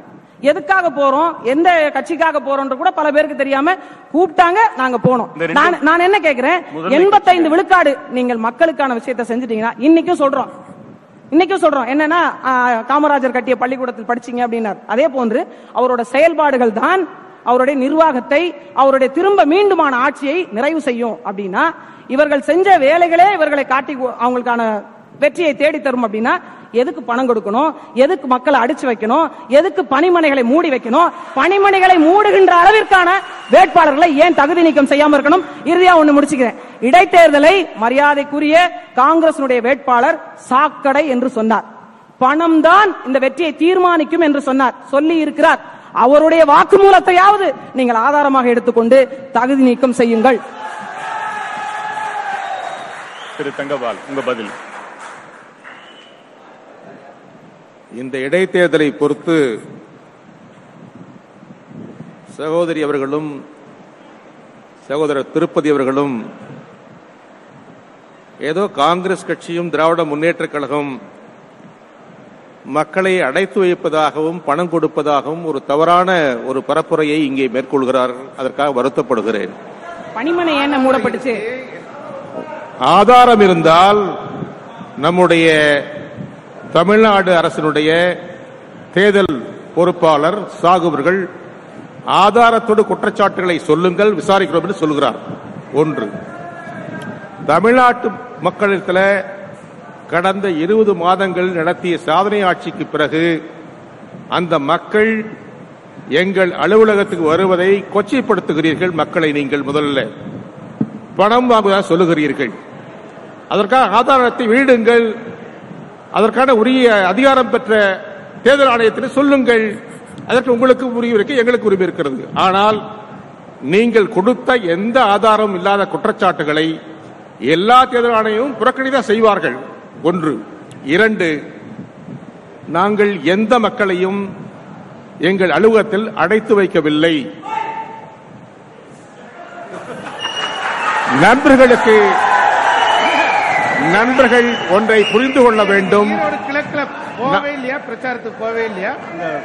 ஒன்று எங்களுடைய கூட்டணி கட்சியில் சார்பில் நாங்கள் நடத்துகிற ஆலோசனை கூட்டத்திற்கு மக்கள் வருகிறார்கள்? நாங்கள் நடத்துகிற கூட்டங்களுக்கு? ஒன்று இரண்டு. ஈரோட்டில் இருக்கிற மக்கள் அத்தனை பேரும் இருக்கிற மக்களை பேரும் பணம் வாங்கி கொண்டு ஓட்டு போடுவதாக நீங்கள் அவர்களை பற்றி ஒரு தவறான பிம்பத்தை உருவாக்குறீர்கள் தமிழ்நாட்டு மக்கள் ஏமாளிகள் அல்ல அவங்கள நீங்க நீங்கள் ஆட்சியில் இருந்த போது. உங்களை வீட்டுக்கு அனுப்பி எங்களை ஆட்சியில் அமர வைத்திருக்கிறார்கள் அது தமிழ்நாட்டு மக்களுடைய உரிமை தொடர்ந்து பேசலாம். சிறு குழந்தைகள் சிறு குழந்தைகளை கூட. சுவரொட்டி ஒட்டுவதற்கும்.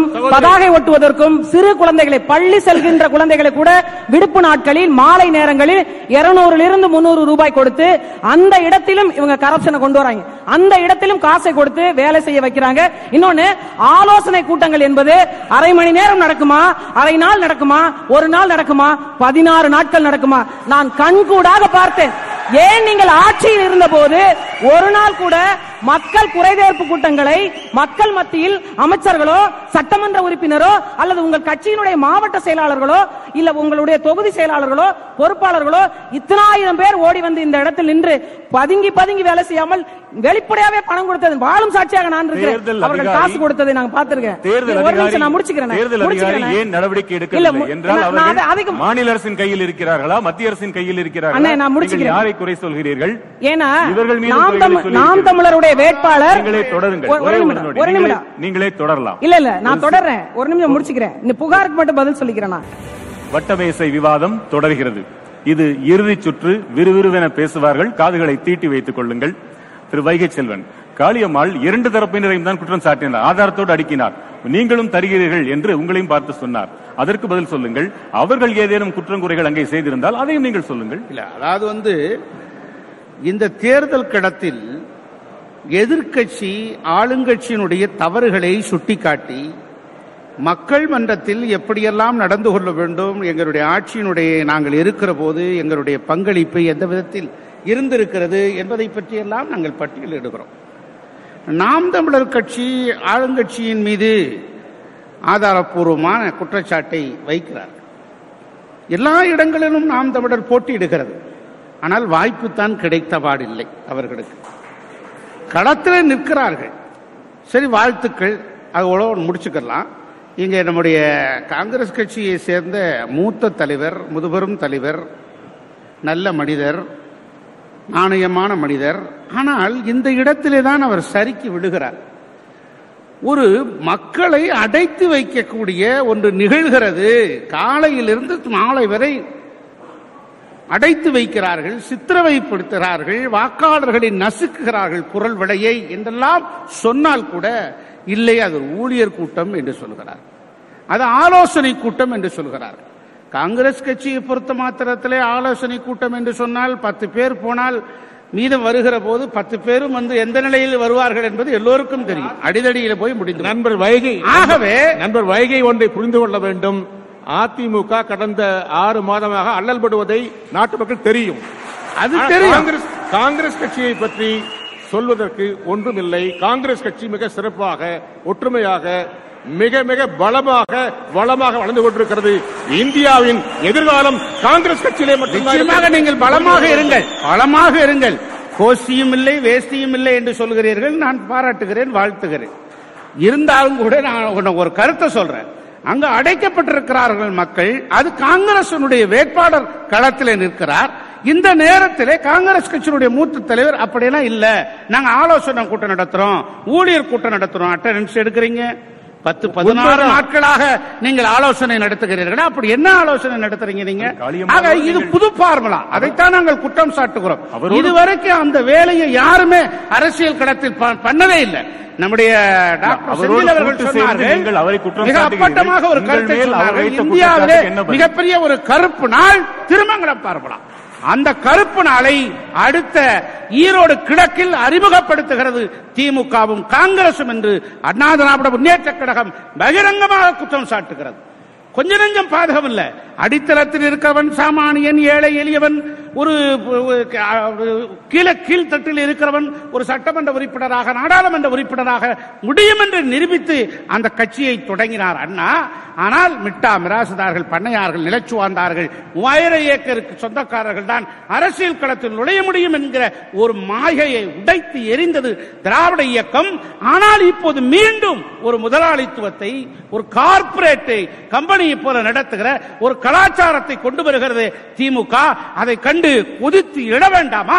காங்கிரஸ் கட்சி? ஆக நாங்கள் இந்த இடத்திலே கேட்கிறோம். அப்படி நீங்கள் வெற்றி பெற்று இந்த மூன்று ஆண்டுகள் மூன்று ஆண்டுகளில் தமிழ்நாட்டை மாற்றிவிடப் போகிறீர்களா? உங்களை பேசுவதற்கு கூட சட்டமன்றத்தில் வாய்ப்பளிப்பார்களா என்று தெரியாது. ஆனால் இந்த இடத்துல ஏன் இப்படி ஒரு அராஜகம்? ஜனநாயக படுகொலை ஜனநாயகம் செத்து விட்டது என்பதை நாங்கள் எங்களுடைய பொதுச் செயலாளர் சொல்கிறார். அருமை என்ன பேராசிரியர் சொன்னார். ஒரு கருத்து சொல்றேன். தற்காலம் இடைக்காலம் எதிர்காலம் எல்லாம் சொன்னார். தற்கால இடைக்கால எதிர்காலம்லாம் ஒரு அடித்தட்டத்திலிருந்து மேலே வர்றவங்களுக்கு நிகழுது. ஆனா எதிர்காலம் தற்காலம் இடைக்காலம்லாம் கோபாலபுரத்துக்குள்ளே முடிஞ்சிருதே. கோபாலபுரத்திலே முடிஞ்சிருதே. வேற இடத்துக்கு போக முடியலையே. உங்களுக்குள்ளே வச்சுக்கிறீங்களே. தோசை சுடுங்க வடை சுடுங்க வடையை சுட்டு தோசையை சுட்டு மக்களுக்கு கொடுக்காம நீங்களே எடுத்துட்டு போயிடுறீங்களே? அதைத்தானே நாங்க கேட்கிறோம். பத்து சோசை சுட்டீங்கன்னா தளபதிக்கு அஞ்சு உதயாவுக்கு நான் அஞ்சு மிச்சம் மிச்சம் சபரீசனுக்கு அஞ்சுன்னு பிரிச்சு உங்களுக்குள்ளே முடிச்சுக்கிறீங்களே? அதைத்தானே சொல்கிறார்கள் மக்கள். ஆக இந்த இருபத்தோரு மாத இருபத்தோரு மாத கால ஆட்சியில் நீங்க ஐநூத்தி இருபது வாக்குறுதி தந்திருக்கீங்க. அந்த ஐநூத்தி இருபது வாக்குறுதிகளை எழுபத்தஞ்சு சதவீதங்கிறார் ஒரு அமைச்சர் எண்பது சதவீதங்கிறார் எண்பத்தஞ்சு சதவீதங்கிறார் தொண்ணூறு சதவீதங்கிறாரு. எந்த சதவீதம்னு அமைச்சர்களுக்கே தெரியல. சரி நீங்க. சாதனை செஞ்சிருக்கீங்கல்ல அந்த சாதனையை வைத்து வாக்கு கேளுங்கள். தொடர்ந்து பேசலாம். அவர் சொன்ன அந்த குற்றச்சாட்டுக்கு உங்கள் பதில்? நீங்களும் தருகிறீர்களா இல்லையா? ஆதாரத்தோடு சொல்கிறார்? நாம் தமிழர் கட்சி முக்கியமாக திராவிட முன்னேற்ற கழகத்தை குற்றம் சாட்டுகிறது. அண்ணா திராவிட முன்னேற்ற கழகம் திறந்த? திறந்த மனதோடு மக்களை சந்திக்கிறது. அராஜகத்தை நீங்கள் நீங்கள் இதை வளர்த்து விடக்கூடாது. நீங்கள் தந்தீர்கள் என்று சொல்கிறீர்களா? நாங்க தரவே இல்லை அப்படின்னு சொல்றாங்க. இப்ப தராதவங்கள தான் நீங்க தந்தீங்கன்னு சொல்றீங்களான்னு கேட்க நான் மீண்டும் இந்த நேரலை வாயிலாகவே நான் சொல்லுகிறேன். திராவிட முன்னேற்ற கழகமும் அண்ணா திராவிட முன்னேற்ற கழகமும் ஓட்டுக்கு பணம் கொடுத்துத்தான் வெல்கிறார்கள். அண்ணன் சொன்னார் நாம் தமிழர் கட்சி கிட்டத்தட்ட பனிரெண்டு ஆண்டு காலமாக அரசியல் இருக்கிறது. ஒரு இடம் கூட வெல்லவில்லை என்று சொன்னார். ஆயிரத்தி தொள்ளாயிரத்தி தொண்ணூத்தி ஒண்ணுல அம்மையார் ஜெயலலிதா இருநூத்தி இருபத்தி நாலு தொகுதியில வென்றாங்க. அதே ஆயிரத்தி தொள்ளாயிரத்தி தொண்ணூத்தி ஆறுல பர்கூர் தொகுதியில தோல்வி விட்டுறாங்க. ஐயா நல்ல கண்ணு தோத்திருக்கிறார். ஐயா நல்ல கண்ணு தோத்திருக்கிறார். ஐயா காமராசர் தோத்திருக்கிறார். எங்களுக்கு வெற்றி தோல்விக்காக நாங்க பேசல. இன்னைக்கு காங்கிரசினுடைய வேட்பாளர் வென்றால் எங்கள் அண்ணன் சொன்னது போன்று காங்கிரஸில் ஒரு சட்டமன்ற உறுப்பினர் கூடுவார். அதிமுகவில் ஒரு வேட்பாளர் வென்றால் அதிமுகவினுடைய ஒரு சட்டமன்ற வேட்பாளர் கூடுவார். ஆனா எளிய மக்களுக்கான அரசியல் புரட்சியாக நாம் தமிழர் கட்சியில எங்களுடைய சகோதரி வென்றால் உண்மையிலேயே இது புதியது ஒரு தேசம். புரட்சி நடைபெற்றதாக தமிழ்நாடு வரலாறு பேசும் விவசாயி வெல்லுவான். உங்கள் நிறைவு தொடக்க தொடக்கத்தில் பேசுவதில் ஒரு சின்ன பிரச்சனை என்னன்னா நான் பேசுனதுக்கு எல்லாரும் வந்து மறுப்பு சொல்லுவாங்க. ஆனா மறுப்பு சொல்ல முடியல. மூன்று முறை உங்களுக்கு வாய்ப்பளிக்கப்பட்டிருக்கு இப்ப ஒண்ணு இல்ல. இப்பதான் ஒரு தீர்மானம் வந்திருக்கு. இப்ப பிரேக்கிங் நியூஸ் இது. என்ன தீர்மானம் தெரியுங்களா? எட்டு மணிக்கு நம்முடைய தம்பி வைகை செல்வன் சகோதரர் நம்முடைய நாராயண் சார் இவங்க எல்லாம் பேசினாங்க பாருங்க. அதை பார்த்து ரொம்ப ஆத்திரப்பட்டு தமிழ்நாட்டில் இருக்கிற பரோட்டா சுடுகிறவர்களாம் ஒன்று சேர்ந்து தீர்மானம் போட்டிருக்கிறார்கள். இனிமேல் பரோட்டா சுடுவதை இழிவாக பேசிய உங்களுக்கெல்லாம் வாக்களிக்க மாட்டோம் என்று ஒரு தீர்மானம் போட்டிருக்காங்க. பரோட்டா சுடுறவங்க பரோட்டா உரிமையாளர்களாம் அதனால தயவு செஞ்சு அது மாதிரிலாம் ஓட்டை கெடுத்துக்காதீங்க. வர ஓட்டு கொஞ்சம் தான் இருக்கு இந்த ரெண்டு நாள்ல. ஒன்று. ரெண்டாவது செய்தி கொஞ்சம் மனசு கஷ்டமா இருந்தது. திராவிட மாடல் என்று சொன்னால் வெட்கம்ங்கிற வார்த்தையை எப்பொழுதும் நீங்க வைகி அந்த மாதிரி வார்த்தையை பயன்படுத்த மாட்டாரு. நான் இன்னைக்கு வெட்கம்னு சொன்னாங்க. பதிலுக்கு பதில் சொல்லணும். ஏன்னா என்னுடைய எங்கள் உடன்பிறப்புகளும் பார்க்கறாங்கல்ல. திராவிட மாடல் என்று சொன்னால் வெட்கம் என்று வெட்கப்படக்கூடிய தம்பி வைகை செல்வன் அவர்களே அண்ணல் அம்பேத்கர் பெயரை அண்ணாவின் பெயரை பெரியாரின் பெயரை ஆளுநர் படிக்காமல் விட்டுவிட்டு சென்றாரே. அதற்காக நீங்கள் கடுமையான கண்டனத்தை தெரிவித்திருக்கிறீர்களா? சொல்லுங்க. உடனடியா பத்திரிகையாளர் இல்ல இல்ல நாங்க சொன்னோம். ஊடகத்திலே நாங்கள் சொல்லாதீங்க. நீங்க எந்த முகத்தை சொல்ல வேண்டும் என்று சொன்னோம். முகத்தை வைத்து இஸ்லாமிய முன்னேற்ற கழகம்? இன உணர்வையும் மொழி உணர்வையும் மிக்க கட்சி அதிமுக எங்களை குலைத்தோ இழைத்தோ நீங்க பேசியதற்கு- இன உணர்வும் மொழி உணர்வும் மிக்கது அண்ணா திராவிட முன்னேற்ற கழகம் எந்த இடத்திலும் சளைத்தவர்கள் அல்ல இழைத்தவர்கள் அல்ல இல்ல நீங்க இஸ்லாமியர்கிட்ட எந்த முகத்தை வச்சு வாக்கு கேட்க போறீங்க நீங்க ஓட்டு போடலன்னா சிஏஏ குடியுரிமை சட்டம் நிறைவேறி இருக்காது இன்னைக்கு எப்படி இஸ்லாமிய அண்ணாவினுடைய படம் இருக்கு? அண்ணாவினுடைய பெயர் இருக்கு. நீங்க வந்து மதச்சார்பின்மையை எப்படி நாடாளுமன்றத்தின் மேலவையிலே காவு கொடுத்தீர்கள்? எந்த அடிப்படையில் நீங்க வாக்கு கேட்க போறீங்க? சொல்லுங்க. தயவு செய்து சொல்லுங்க. இஸ்லாமியர்கள்ட்ட எந்த முகத்தை சார் நான் உங்களை பார்த்து கேட்கல நான் நீங்க. தெளிவா இருக்கீங்க கேட்கிறேங்க. நீங்க தெளிவா இருக்கீங்க நான் கேட்கிறேன். உங்கள்ட்ட கேட்கல இந்த கேள்வி குஜராத் கலவரமா? கேட்கல இல்ல, குஜராத் கலவரமா? நான் சொல்லிடுறேன். இல்ல, குஜராத் கலவரமா? ஒரே ஒரு வருத்தம் என்னன்னா, பாபர் மசூதி பாருங்க. உங்க காலகட்டத்தில் நடந்ததுல தயவு செய்து தயவு செய்து கூட்டணி ஒரே ஒரு வருத்தம் என்னன்னா நான் வந்து நாராயண சார் அப்படி எதிர்பார்க்கல பத்து நாள்ல இவிகேஎஸ் இளங்கோவன் அவர்கள் களத்தில் நிற்கலாமான்னு சார் அவர் சொன்னதுக்கு நான் பதில் சொன்னேன் அவ்வளவுதான். சரி வாரிசு அப்படி இப்படி. எல்லாம் பேசுறாங்க. தம்பி கூட பேசினார். பாருங்க. இழப்பு என்பது தாங்க முடியாது. தாத்தா இழக்கிறோம் அப்பா இழக்கிறோம் அம்மா இழக்கிறோம் மனைவி இழக்கிறோம். ஆனால் இழப்பிலே கொடுமையானது எது தெரியுமா? மகனை இழப்பதுதான் கொடுமையானது. அந்த மகனை இழந்து விட்டு களத்திலே நிற்கிற என் பெரியப்பா ஈவிகே எஸ் இளங்கோவன் ஈரோடு மண்ணில் ஒரு லட்சம் வாக்குகள் வித்தியாசத்தில் வெற்றி பெறுவான். என்ன சொல்றீங்க? கார்பரேட்டா நாங்க ஒத்துமையா இருக்கோம் சார். சார் கோபாலபுரத்துல ஒத்துமையா இருந்தா உங்களுக்கு கஷ்டமா இருக்கா? நீங்க ஒத்துமையா இருக்கிறத பாருங்க? உங்களுக்கு இடைக்கால corporate பொதுச்? செயலாளர் இடைக்கால பொதுச் செயலாளர் நிரந்தர பொதுச் செயலாளர் தற்காலிக பொதுச் செயலாளர். இப்படி நீங்க ஒத்துமையா இருங்க. நாங்க ஒத்துமையா இருக்கோமே. எங்கள்ட்ட என்ன சண்டை இருக்கா? ஒரே ஒரு செய்தி. நெறியாளர் பத்தே வினாடியில முடிச்சிடுறேன். கார்பரேட்ங்கிற வார்த்தை எங்களுக்கு பயன்படுத்துறாங்க பாருங்க. யாரு- பெரியாரின் மகன் ஒரு லட்சம் வாக்குகள் வித்தியாசத்தில் வெல்வார் என்றால் பெரியாரின் கொள்ளு பேரன் தானே ஏற்கனவே நின்றார். பத்தாயிரம் வாக்குகள் தானே வித்தியாசம் இருந்தது. ஏன் மக்களை இருந்து ஒண்ணு இல்ல விருப்பு வெறுப்பின்றி காய்தல் ஊத்தல் என்று இந்த மூன்று பேர் பேசியதையும் எடை போட்டு பார்க்கிற பொழுது மிஞ்சுவது என்னென்ன தெரியுமா? நாலே நாலு வார்த்தைகள் தான். வடை பரோட்டா அதுக்கப்புறம் கொலுசு எலுமிச்சம்பழம் சாராயக்கரை இந்த அஞ்சு தான். நான் தங்க இடத்துல நிறைய எதிர்பார்த்தேன். நிறைய எதிர்பார்த்தேன். சார் ஆயிரம் ரூபாய் கொடுக்கல. கொடுப்போம். அது போல. நீங்க கல்வி கடன் கொடுக்கல. கல்வி கடன் கொடுக்கல. கொடுக்க போறோம். இல்லன்னு சொல்லல. பதினாலரை லட்சம் பேருக்கு அஞ்சு பவுன் நகை வச்சவங்களுக்கு பதினாலரை லட்சம் பேருக்கு தள்ளுபடி பண்ணோம். ஆனா கவரிங் வச்சவனுக்கு தள்ளுபடி பண்ணணும் நீங்க கேட்டீங்க. அது நாங்க பண்ணல. வெறும் கவர் மட்டும் வச்சா கவர் மட்டும் வச்சு வாங்கிட்டவனுக்கு நாங்க தள்ளுபடி பண்ணல. நான் இருங்க முடிச்சிடறேன். முடிச்ச பிறகு உங்க வாய்ப்பு வரும். ஒன்னே ஒண்ணு சொல்ல பாருங்க. கார்பரேட் கார்பரேட் சொன்னீங்கல்ல. சார். முப்பதனாயிரம் முப்பதனாயிரம் கோடி எல்ஐசி பணம் அதானிட்ட போயிடுச்சு. அறுபதனாயிரம் கோடி அறுபதனாயிரம் கோடி. ஸ்டேட் பேங்கினுடைய பணம் நம்ம பணம் போயிடுச்சு சார். அங்க அவங்கள பார்த்து கேட்க வேண்டிய கேள்வி வேற ரெண்டாயிரத்தி இருபத்தி நாலுல எதிர்காலத்தை பத்தி நம்பிக்கை இல்லைன்னு அப்படி இல்ல சார். எந்த பிரச்சாரம் வேண்டாம். முப்பதனாயிரம் கோடி எல்ஐசி பணத்தை விழுங்கிய அதானியை அறுபதனாயிரம் கோடி ஸ்டேட் பேங்கினுடைய பணத்தை விழுங்கிய அதானியை நீங்கள் அவரை எதிர்க்காத மோடி அது ஒன்று போதும். இரண்டாயிரத்தி இருபத்தி நாலில் ராகுல் காந்தியை பிரதமராக்குவதற்கு அது ஒன்று போதும். சாதாரண இடைத்தேர்தலுக்கு 200 இந்த ரூபாய் அரங்கில் எனக்கு ஒரு- செலவழிக்கிறது. இந்த அரங்கில் எனக்கு ஒரு சிக்கல் இருக்கு. இந்த அரங்கில் எனக்கு ஒரு சிக்கல் இருக்கு. என்ன சிக்கல்னா ஐந்து பேர் இந்த கட்சிக்கு வாக்களியுங்கள் என்று சொல்றப்ப எந்த கட்சிக்கு வாக்களியுங்கள் என்று கேட்க கேள்விக்கு தெளிவான பதில் கூறவில்லை என்ற குற்றச்சாட்டு ஒன்று இருக்கும். நான் ஒன்றை மட்டும் சொல்லிக்கொள்ள விரும்புகிறேன். யாருக்கு வேணா வாக்கு போடுங்க. திருமங்கலம் ஃபார்முலா சொன்னேன். அதுக்கு முன்னால ஒரு ஃபார்முலா இருக்கு. ஆயிரத்தி தொள்ளாயிரத்தி அறுபத்தி ரெண்டாம் ஆண்டு. பேரறிஞர் அண்ணா இரண்டாவது முறையாக காஞ்சிபுரத்தில் நிற்கிறார்.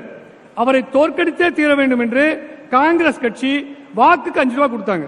எனக்கு பிறகு எழுபது வருஷத்துக்கு முன்னால. அப்ப அண்ணா சொன்னார் அதுவும் எப்படி வெங்கடாசலத்தி படத்தை வச்சு சத்தியம் பண்ண பிரித்து கொடுத்தாங்க. அப்ப அண்ணா சொன்னார் தயவு செய்து இந்த அஞ்சு ரூபா உங்களுக்கு எதுக்கு பெறும் ஒரு குழந்தைக்கு ஒரு Dress வாங்கலாம். இல்ல ஒரு வேட்டி வாங்கலாம். அது எத்தனை நாளைக்கு வரும்? தயவு செய்து ஐந்து ரூபாய்க்காக ஜனநாயகத்தை பாழாக்காதீர்கள் பேரறிஞர் அண்ணா சொன்னார். இன்னைக்கு ஈரோடு கிழக்கு தொகுதி மக்களுக்கு தயவு செய்து பணம் வாங்கி கொண்டு வாக்கு போடாதீங்க எவ்வளவு பேர் பணம் கொடுத்தாலும் மனசாட்சியின்படி வாக்கு கொடுங்க. அதுதான் முதல்ல. ரெண்டாவது ஒன்று சொல்றேங்க. இன்னைக்கு இந்திய அரசியல் ஒரு பெரிய ஒரு சவால் இருக்குது. திராவிட முன்னேற்ற கழகம் ஆட்சிக்கு வந்தது காங்கிரஸ் கட்சியின் குறைகளை சொல்லித்தான். நான் இதெல்லாம் செய்ய போறேன்னு பெரிய பட்டியல் அவங்க கொண்டாடல. திராவிட முன்னேற்ற கழகத்தின் அத்தனை குறைகளை சொல்லி தான் அதிமுக ஆட்சிக்கு வந்தாங்க. இன்றைக்கு நாம் தமிழர் கட்சியும் இவர்கள் செய்த குறையெல்லாம் சொல்றாங்க. ஆனால் பாட்டாளி மக்கள் கட்சி ஒன்றை பெருமையோடு சொல்லிக்கொள்ள விரும்புகிறேன். நாங்கள் முற்போக்கு அரசியல் என்ற வகையில் தமிழ்நாட்டின் வளர்ச்சிக்கான மேப் கொடுத்திருக்கோம்.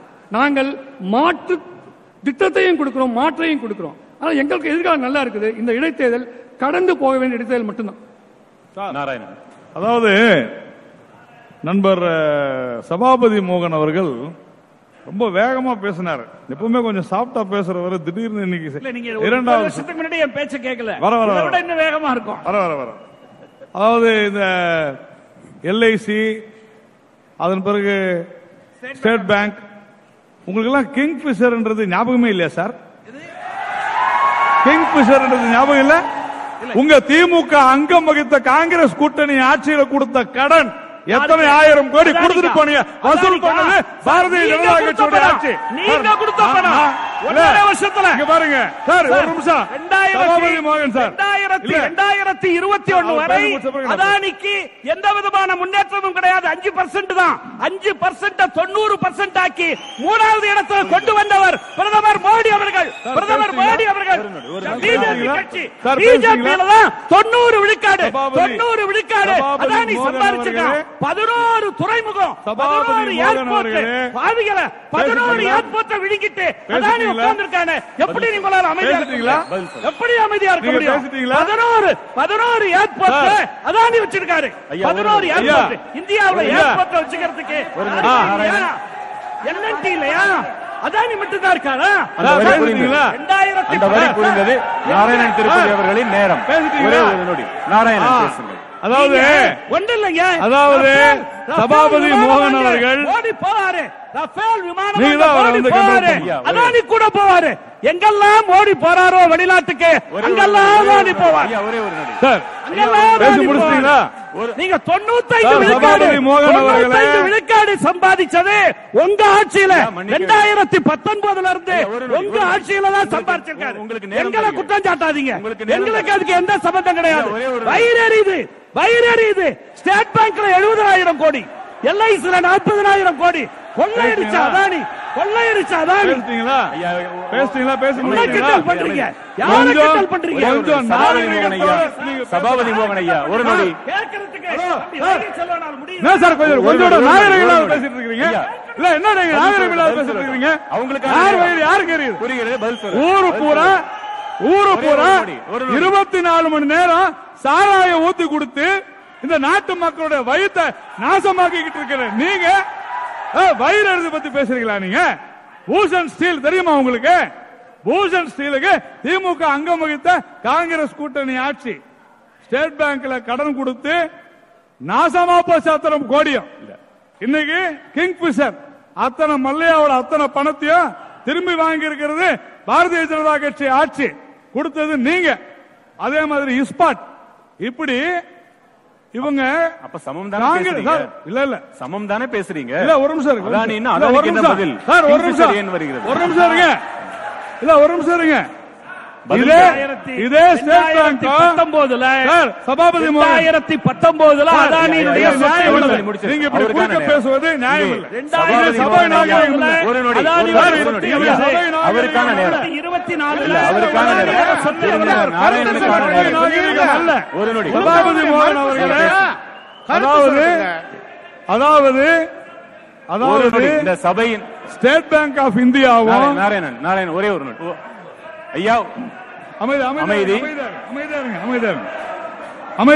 பேராசிரியர் சார், பெருந்தகை சபாபதி மோகன் அவர்கள் பெயரிலேயே இப்படி குறுக்க பெயரிலேயே சபாபதி என்ற பெயரை. வைத்திருக்கிறார். ஆனால் இந்த சபைக்கு பதி நான் தான் என்று கருதுகிறேன்.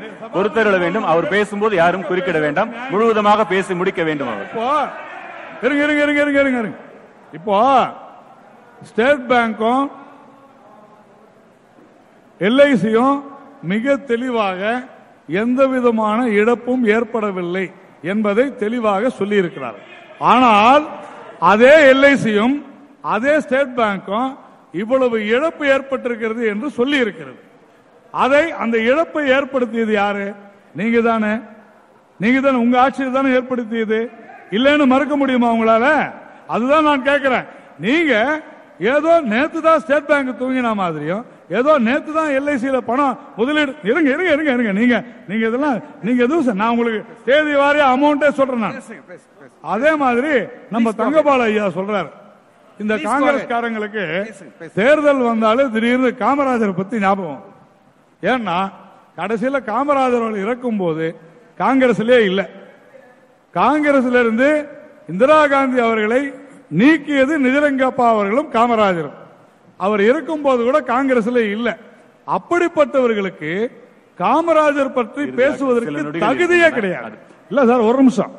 இவங்க நிறைய பத்திரிகையில திரு ஸ்டாலின் அவருடைய ஆட்சி நல்லா இருக்குதுன்னு எழுதிட்டாங்களாம். டெய்லி அவர் முரசொலி படிக்கிறாருன்றது நமக்கு தெரிஞ்சு போச்சு. முரசொலியில தான் தினம் அவங்கள பத்தி எழுதிக்கிட்டு இருக்கிறாங்க. கார்ப்பரேட் கம்பெனியை பத்தி பேசுறாரு. தமிழ்நாட்டிலேயே மிகப்பெரிய கார்ப்பரேட் கம்பெனி சன் டிவி நிறுவனம். இல்லன்னு மறுக்க முடியுமா? திரைப்பட துறை ஒரு நிமிஷம். ஒரு நிமிஷம். இல்ல. இல்ல ஒரு நிமிஷம் இருங்க. இல்ல அவ்வளவுதான் அவர் பேசினாரு. திரைப்பட திரைப்பட துறையில திரைப்பட துறையில உங்க ஆட்சி பண்ற உங்க உங்க உங்க கழகம் செய்கிற அட்டகாசம். திரைப்பட துறையில உங்க உதயநிதியினுடைய அது கார்ப்பரேட் கம்பெனி இல்லையா? வாங்கி கம்பெனி? இல்லையா? என்ன பேசுறீங்க நீங்க? குற்றச்சாட்டுகள் என்ன பேசுறீங்க. கடைசியில பாருங்க. பரோட்டா விற்பனையை கூட ஒரு கார்ப்பரேட் கம்பெனியா திருமதி காளியம்மாள். இதுதான் திருமதி காளியம்மாள் ஒரு நிமிடம் பேச சில நொடிகள். நிறைவாக சில நொடிகள். ரெண்டு பேர் இருக்காங்க. கொடுத்து இல்ல, நான் நான் காளியம்மாள். திரைப்படம் எடுக்க கடந்து- நேரம் சொல்லுங்க சொல்லுங்க. காளியம்மாள். ஒரு நொடிமா அவருக்கும் அவருக்கும் உண்டு. இல்ல நான் முடிச்ச இல்ல, பிறகு ஒரே ஒரு நொடி. காளியம்மாள் இன்னைக்கு பேப்பர்ல ஒரே ஒரு செய்தி. காளியம்மாள். உங்களுக்காக சார் அவர் ஓவரா பேசுறாரு. இது தவறு. பாருங்க என்ன பேசணுமா வேண்டாமா. வெளியால சொல்லணும். நான் சொல்லுவேன் அனுமதிக்க முடியாது. அனுமதிக்க அது முடியாது. வந்து உங்களுக்கு நான் அதிகாரம் இல்ல. சொல்லும்போது நீங்க. அனுமதிக்க முடியாது. எனக்கு எனக்கு வர வாய்ப்பு இது. நான் பேசிக்கொள்கிறேன். இன்னைக்கு. கோடி. இன்னைக்கு பன்னெண்டு லட்சம் கோடி தங்கை மன்னிக்கணும். தங்கை தமிழர்களை கொன்று குவித்தது திமுகவும் காங்கிரஸ் எனக்கு வர வாய்ப்பு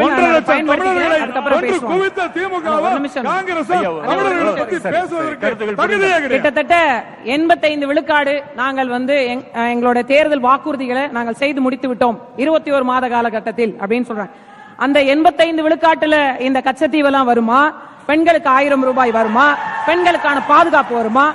மதுக்கடை குறைப்பு வருமா? இந்த கேள்வி எல்லாம் இருக்கு. இந்த பதினைந்து விழு இருங்க இந்த பதினைந்து விழுக்காட இன்னொரு ஆறு மாசத்துல எட்டிடுவீங்களா? மிச்சம் இருக்கிறதுல ஆட்சியை கலத்தி விட்டு போயிடலாமா? எல்லாவற்றிற்கும் மேலாக எல்லாவற்றிற்கும் மேலாக அவர் பேசும்போது சொன்னார் பாரதிய ஜனதா கட்சியின் சார்பாகவோ இல்ல அதிமுக ஆட்சி அதிகாரத்தில் இருந்த போதோ நிறைய மக்கள் பணம் ஊழல் செய்யப்பட்டிருக்கிறது. உண்மையிலேயே வயிறு எரிகிறது தான் அதுல மாற்று கருத்து இல்ல. டூ ஜி ஸ்பெக்ட்ரம் ஒரு லட்சத்தி எண்பத்தாறாயிரம் கோடி ஊழலா போவதும் எங்கள் வயிறு அப்படித்தான் எரிந்தது. அதற்கான பதிலையும் நான் சொல்லி முடிக்கிறேன். அடுத்து அடுத்து அடுத்து சொல்லிடுறேன். பதினோரு விமான நிலையங்கள் என்ற போது பரந்தூர் விமான நிலையத்திற்கும் மாநில அரசு தான் இடம் எடுத்து கொடுத்திருக்கிறது.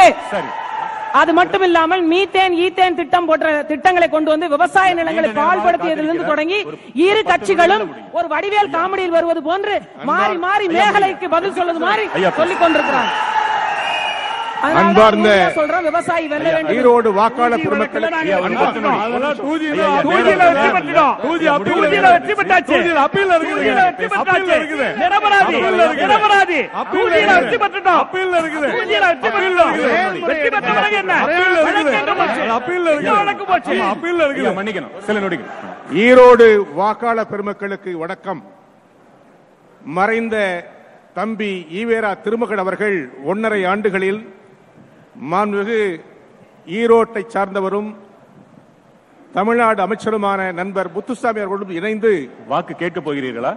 இல்லை. இது விவாதம். இடமில்லை. இடமில்லை. ஈரோ ஈரோட்டு மக்களுக்காக கடந்த ஒன்றரை ஆண்டுகளில் மாண்புமிகு முதலமைச்சர்களை சந்தித்து நல்லது. ஏழ்நூறு கோடி ரூபாய் நிதி பெற்று ஈரோட்டை வளப்படுத்தியிருக்கிறார்கள் வளப்படுத்திக் கொண்டிருக்கிறார்கள். கல்வி வேலைவாய்ப்பு சுகாதாரம் நன்றி, நன்றி. நண்பர் இளங்கோவன் அவர்கள் சட்டமன்ற உறுப்பினராக இருந்திருக்கிறார் நாடாளுமன்ற உறுப்பினராக இருக்கிறார் அமைச்சராக இருந்திருக்கிறார் இன்னும் சொன்னால். நம்முடைய நாடி பிடித்து- நெருங்கி பழகுற வாய்ப்பை பெற்றவராக இருக்கிறார் ஈரோடு மக்களுக்கு ஐயா, நிறைவுரை. மகிழ்ச்சி. நிறைவுரை, நிறைவுரை, நிறைவுரை. இளங்கோவன் மட்டுமே அவரை ஆதரிக்கின்ற என்று கேட்டுக்கொள்வோம் மக்களின் நாடி பிடித்து பார்க்க நாங்கள் தேடி பிடித்து சேலத்திற்கு வந்தோம் வெகுமதியாக இந்த அமர்வை நிறைவாக ஆக்கி தந்த ஆறு பெருமக்களுக்கும் முன்னால் அமர்ந்திருக்கும் எண்ணற்ற பார்வையாளர்களுக்கும் நெஞ்சார்ந்த நன்றி. மாங்கனிக்கே தித்திப்பை தரவல்ல உங்கள் முகத்தில் முதலில் மலர்ந்த புன்னகை இறுதி வரை இருந்தது என்பதை நான் அறிவேன். உங்கள் அனைவரது பங்கேற்பிற்கும் உளமார்ந்த நன்றிகளை வட்டமேசை விவாதத்தின் வாயிலாக புதிய தலைமுறை நெஞ்சார தெரிவித்துக் கொள்கிறது. அனைவருக்கும் நன்றி.